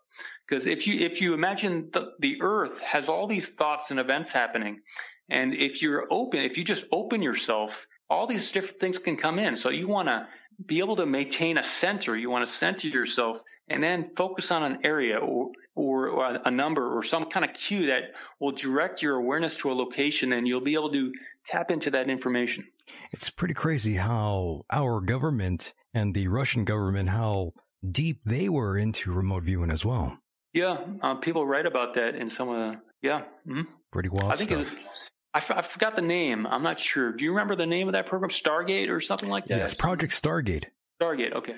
Oh yeah, and everyone can read up on Project Stargate as well. If you look it up online, all the documents are out there nowadays. And it is interesting that these documents have been uh, declassified as well. It really makes you wonder why, especially with some of the things that I talk about here on the program in terms of extraterrestrials. That seems to be a hot topic now in the media as well. Uh, any thoughts and opinions on that, Paul? Yeah, it's said that even in the time of Atlantis, there was uh, war and their civilization uh, went down the tubes.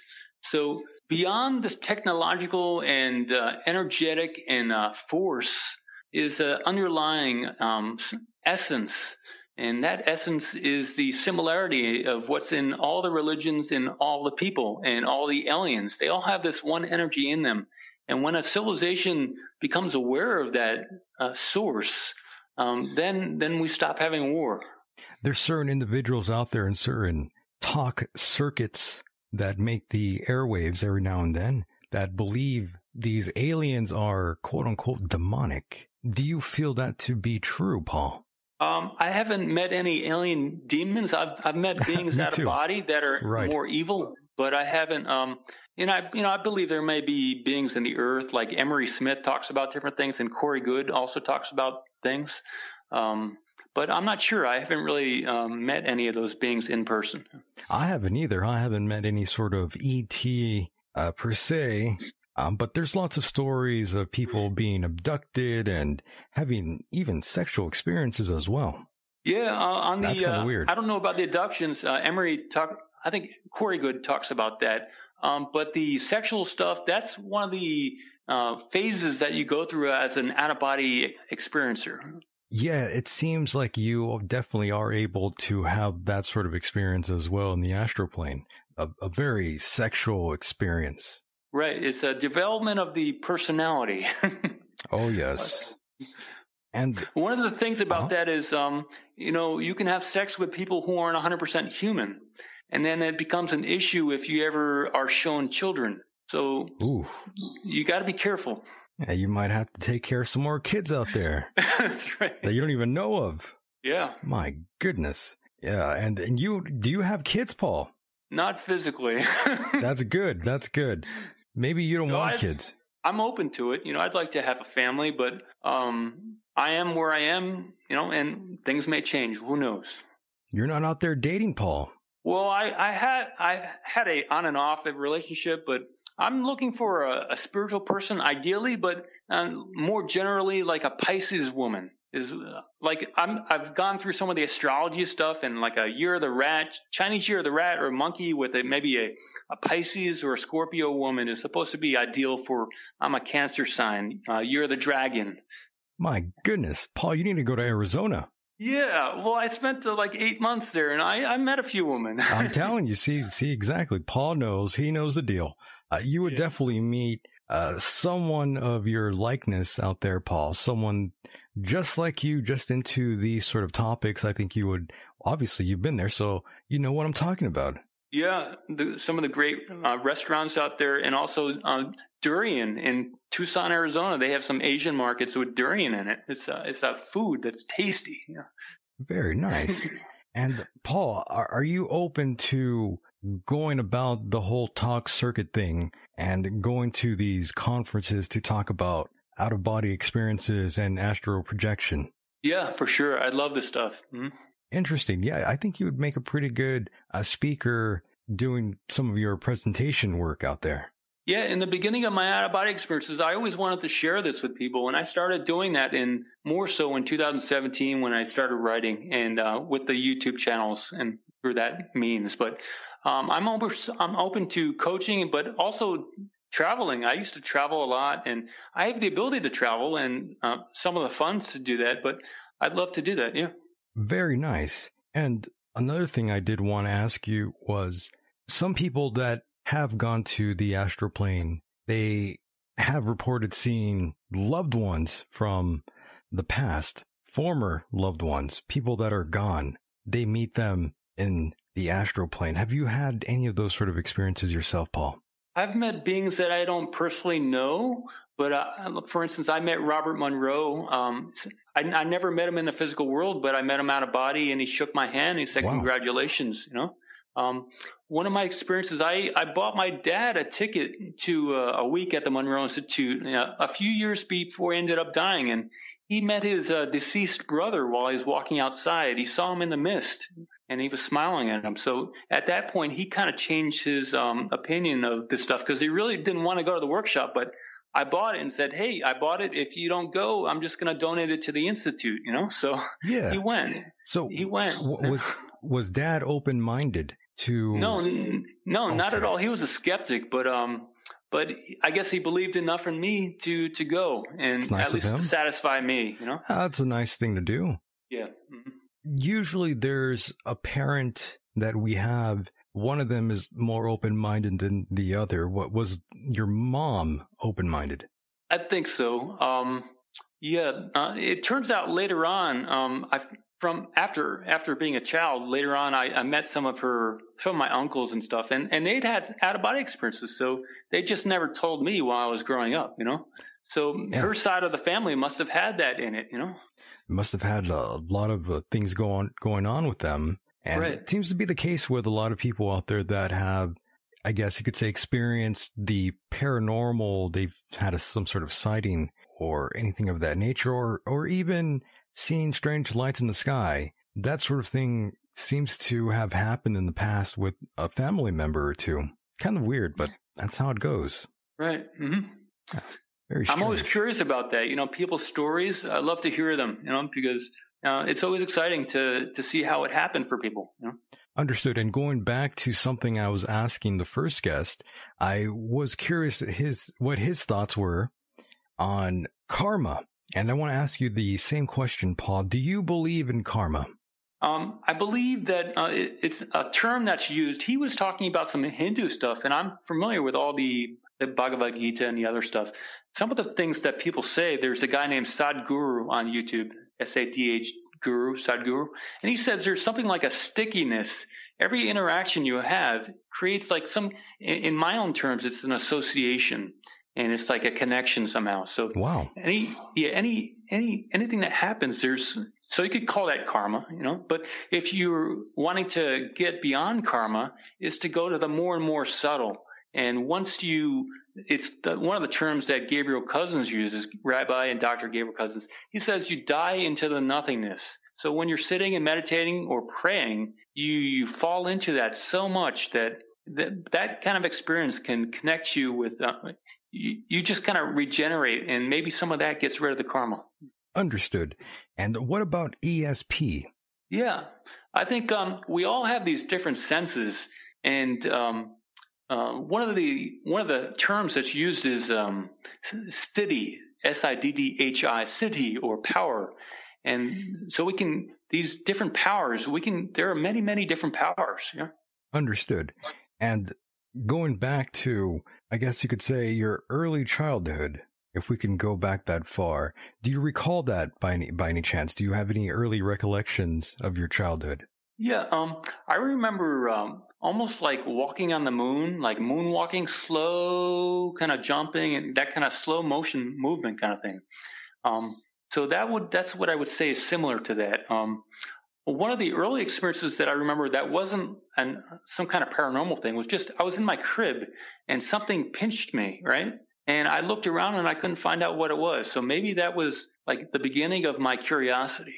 I think so. I, I felt there was some sort of experience you might have happened unknowingly, maybe um, at a much younger age. Uh, sometimes, well, I shouldn't say sometimes.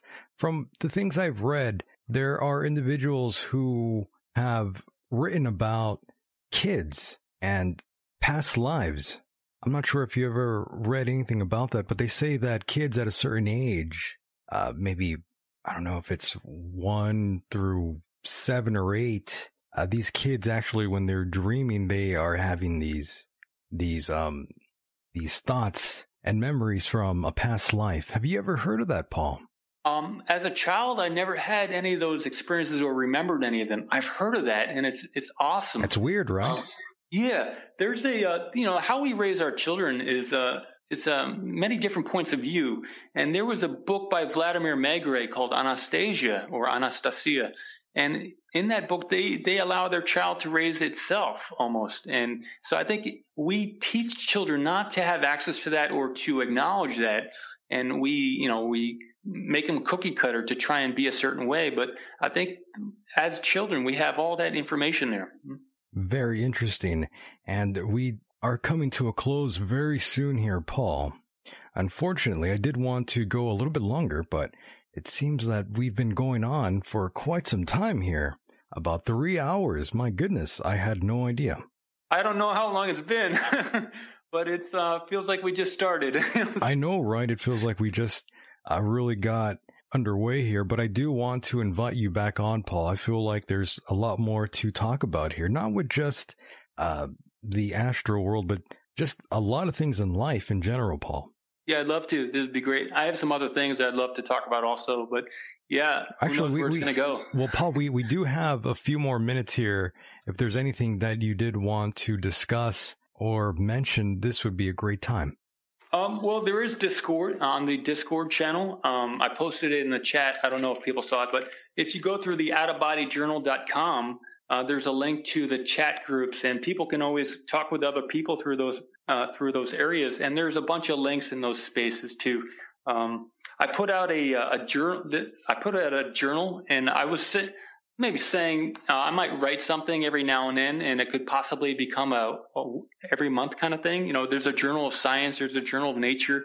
So one day I, I had the idea of starting like an out of body journal too, because I wanted to join one. I looked around and I, no one had started one, so I just thought, well, this would be a good avenue for me to to put some more of this stuff out there. I, I already had a YouTube channel with out of body stuff, and I thought, well, here's something that could I could I could also do. So I uh, published my first issue of the Out of Body Journal for June, and you could find that through the Discord or even on the um, just go through the website and go you know, look around. You'll find it.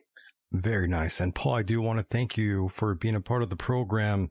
Yet again, it's a tremendous honor to finally get a chance to speak to you. We just scratched the surface here tonight, and we definitely will do it again on the other side. Thank you, Michael. Thank you, all the listeners, and I hope you guys have a great evening or the rest of your day. No problem. Thank you so much, and have a safe and good night out there. Good night. Good night, Michael. Good night, everybody. Thank you. Take you. care, Paul.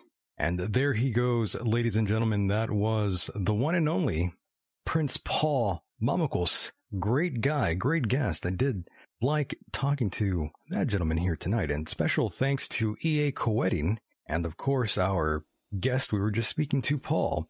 And of course, special thank you to those in the chat room. I really do appreciate you hanging out with me here tonight and listening to the mayhem unfold. And of course, I want to remind all of you out there if you enjoy the program and want to help fund the program, which I would really want all of you to do, no doubt, there is a donation button on the right hand side of your screen over at michaeldeacon.com. If you can help donate any amount you can, whatever you got around, all that money goes directly back into keeping the lights on over here with the program. And those who donated already, I, really do appreciate that tremendously. Oh, yes. And I will get the Patreon up and running, no doubt. I will be releasing multiple shows and definitely want your support there. And if you like the show and want additional content, sign up to the Patreon. I believe the link is on the description below this video here. And of course, I want to thank the international listeners as well Really appreciate you great folks out there. Stay safe, everyone, no matter where you are on this island Earth. I'm Michael Deacon. I'll see you again very soon. And with that said, the world is a mysterious place, and life itself is a mystery. Until next time, good night, everybody. Punk with his nose turned up and a fragrance your own. Tell me, tell me what it's like and let's not forget the He dropped out of the human race.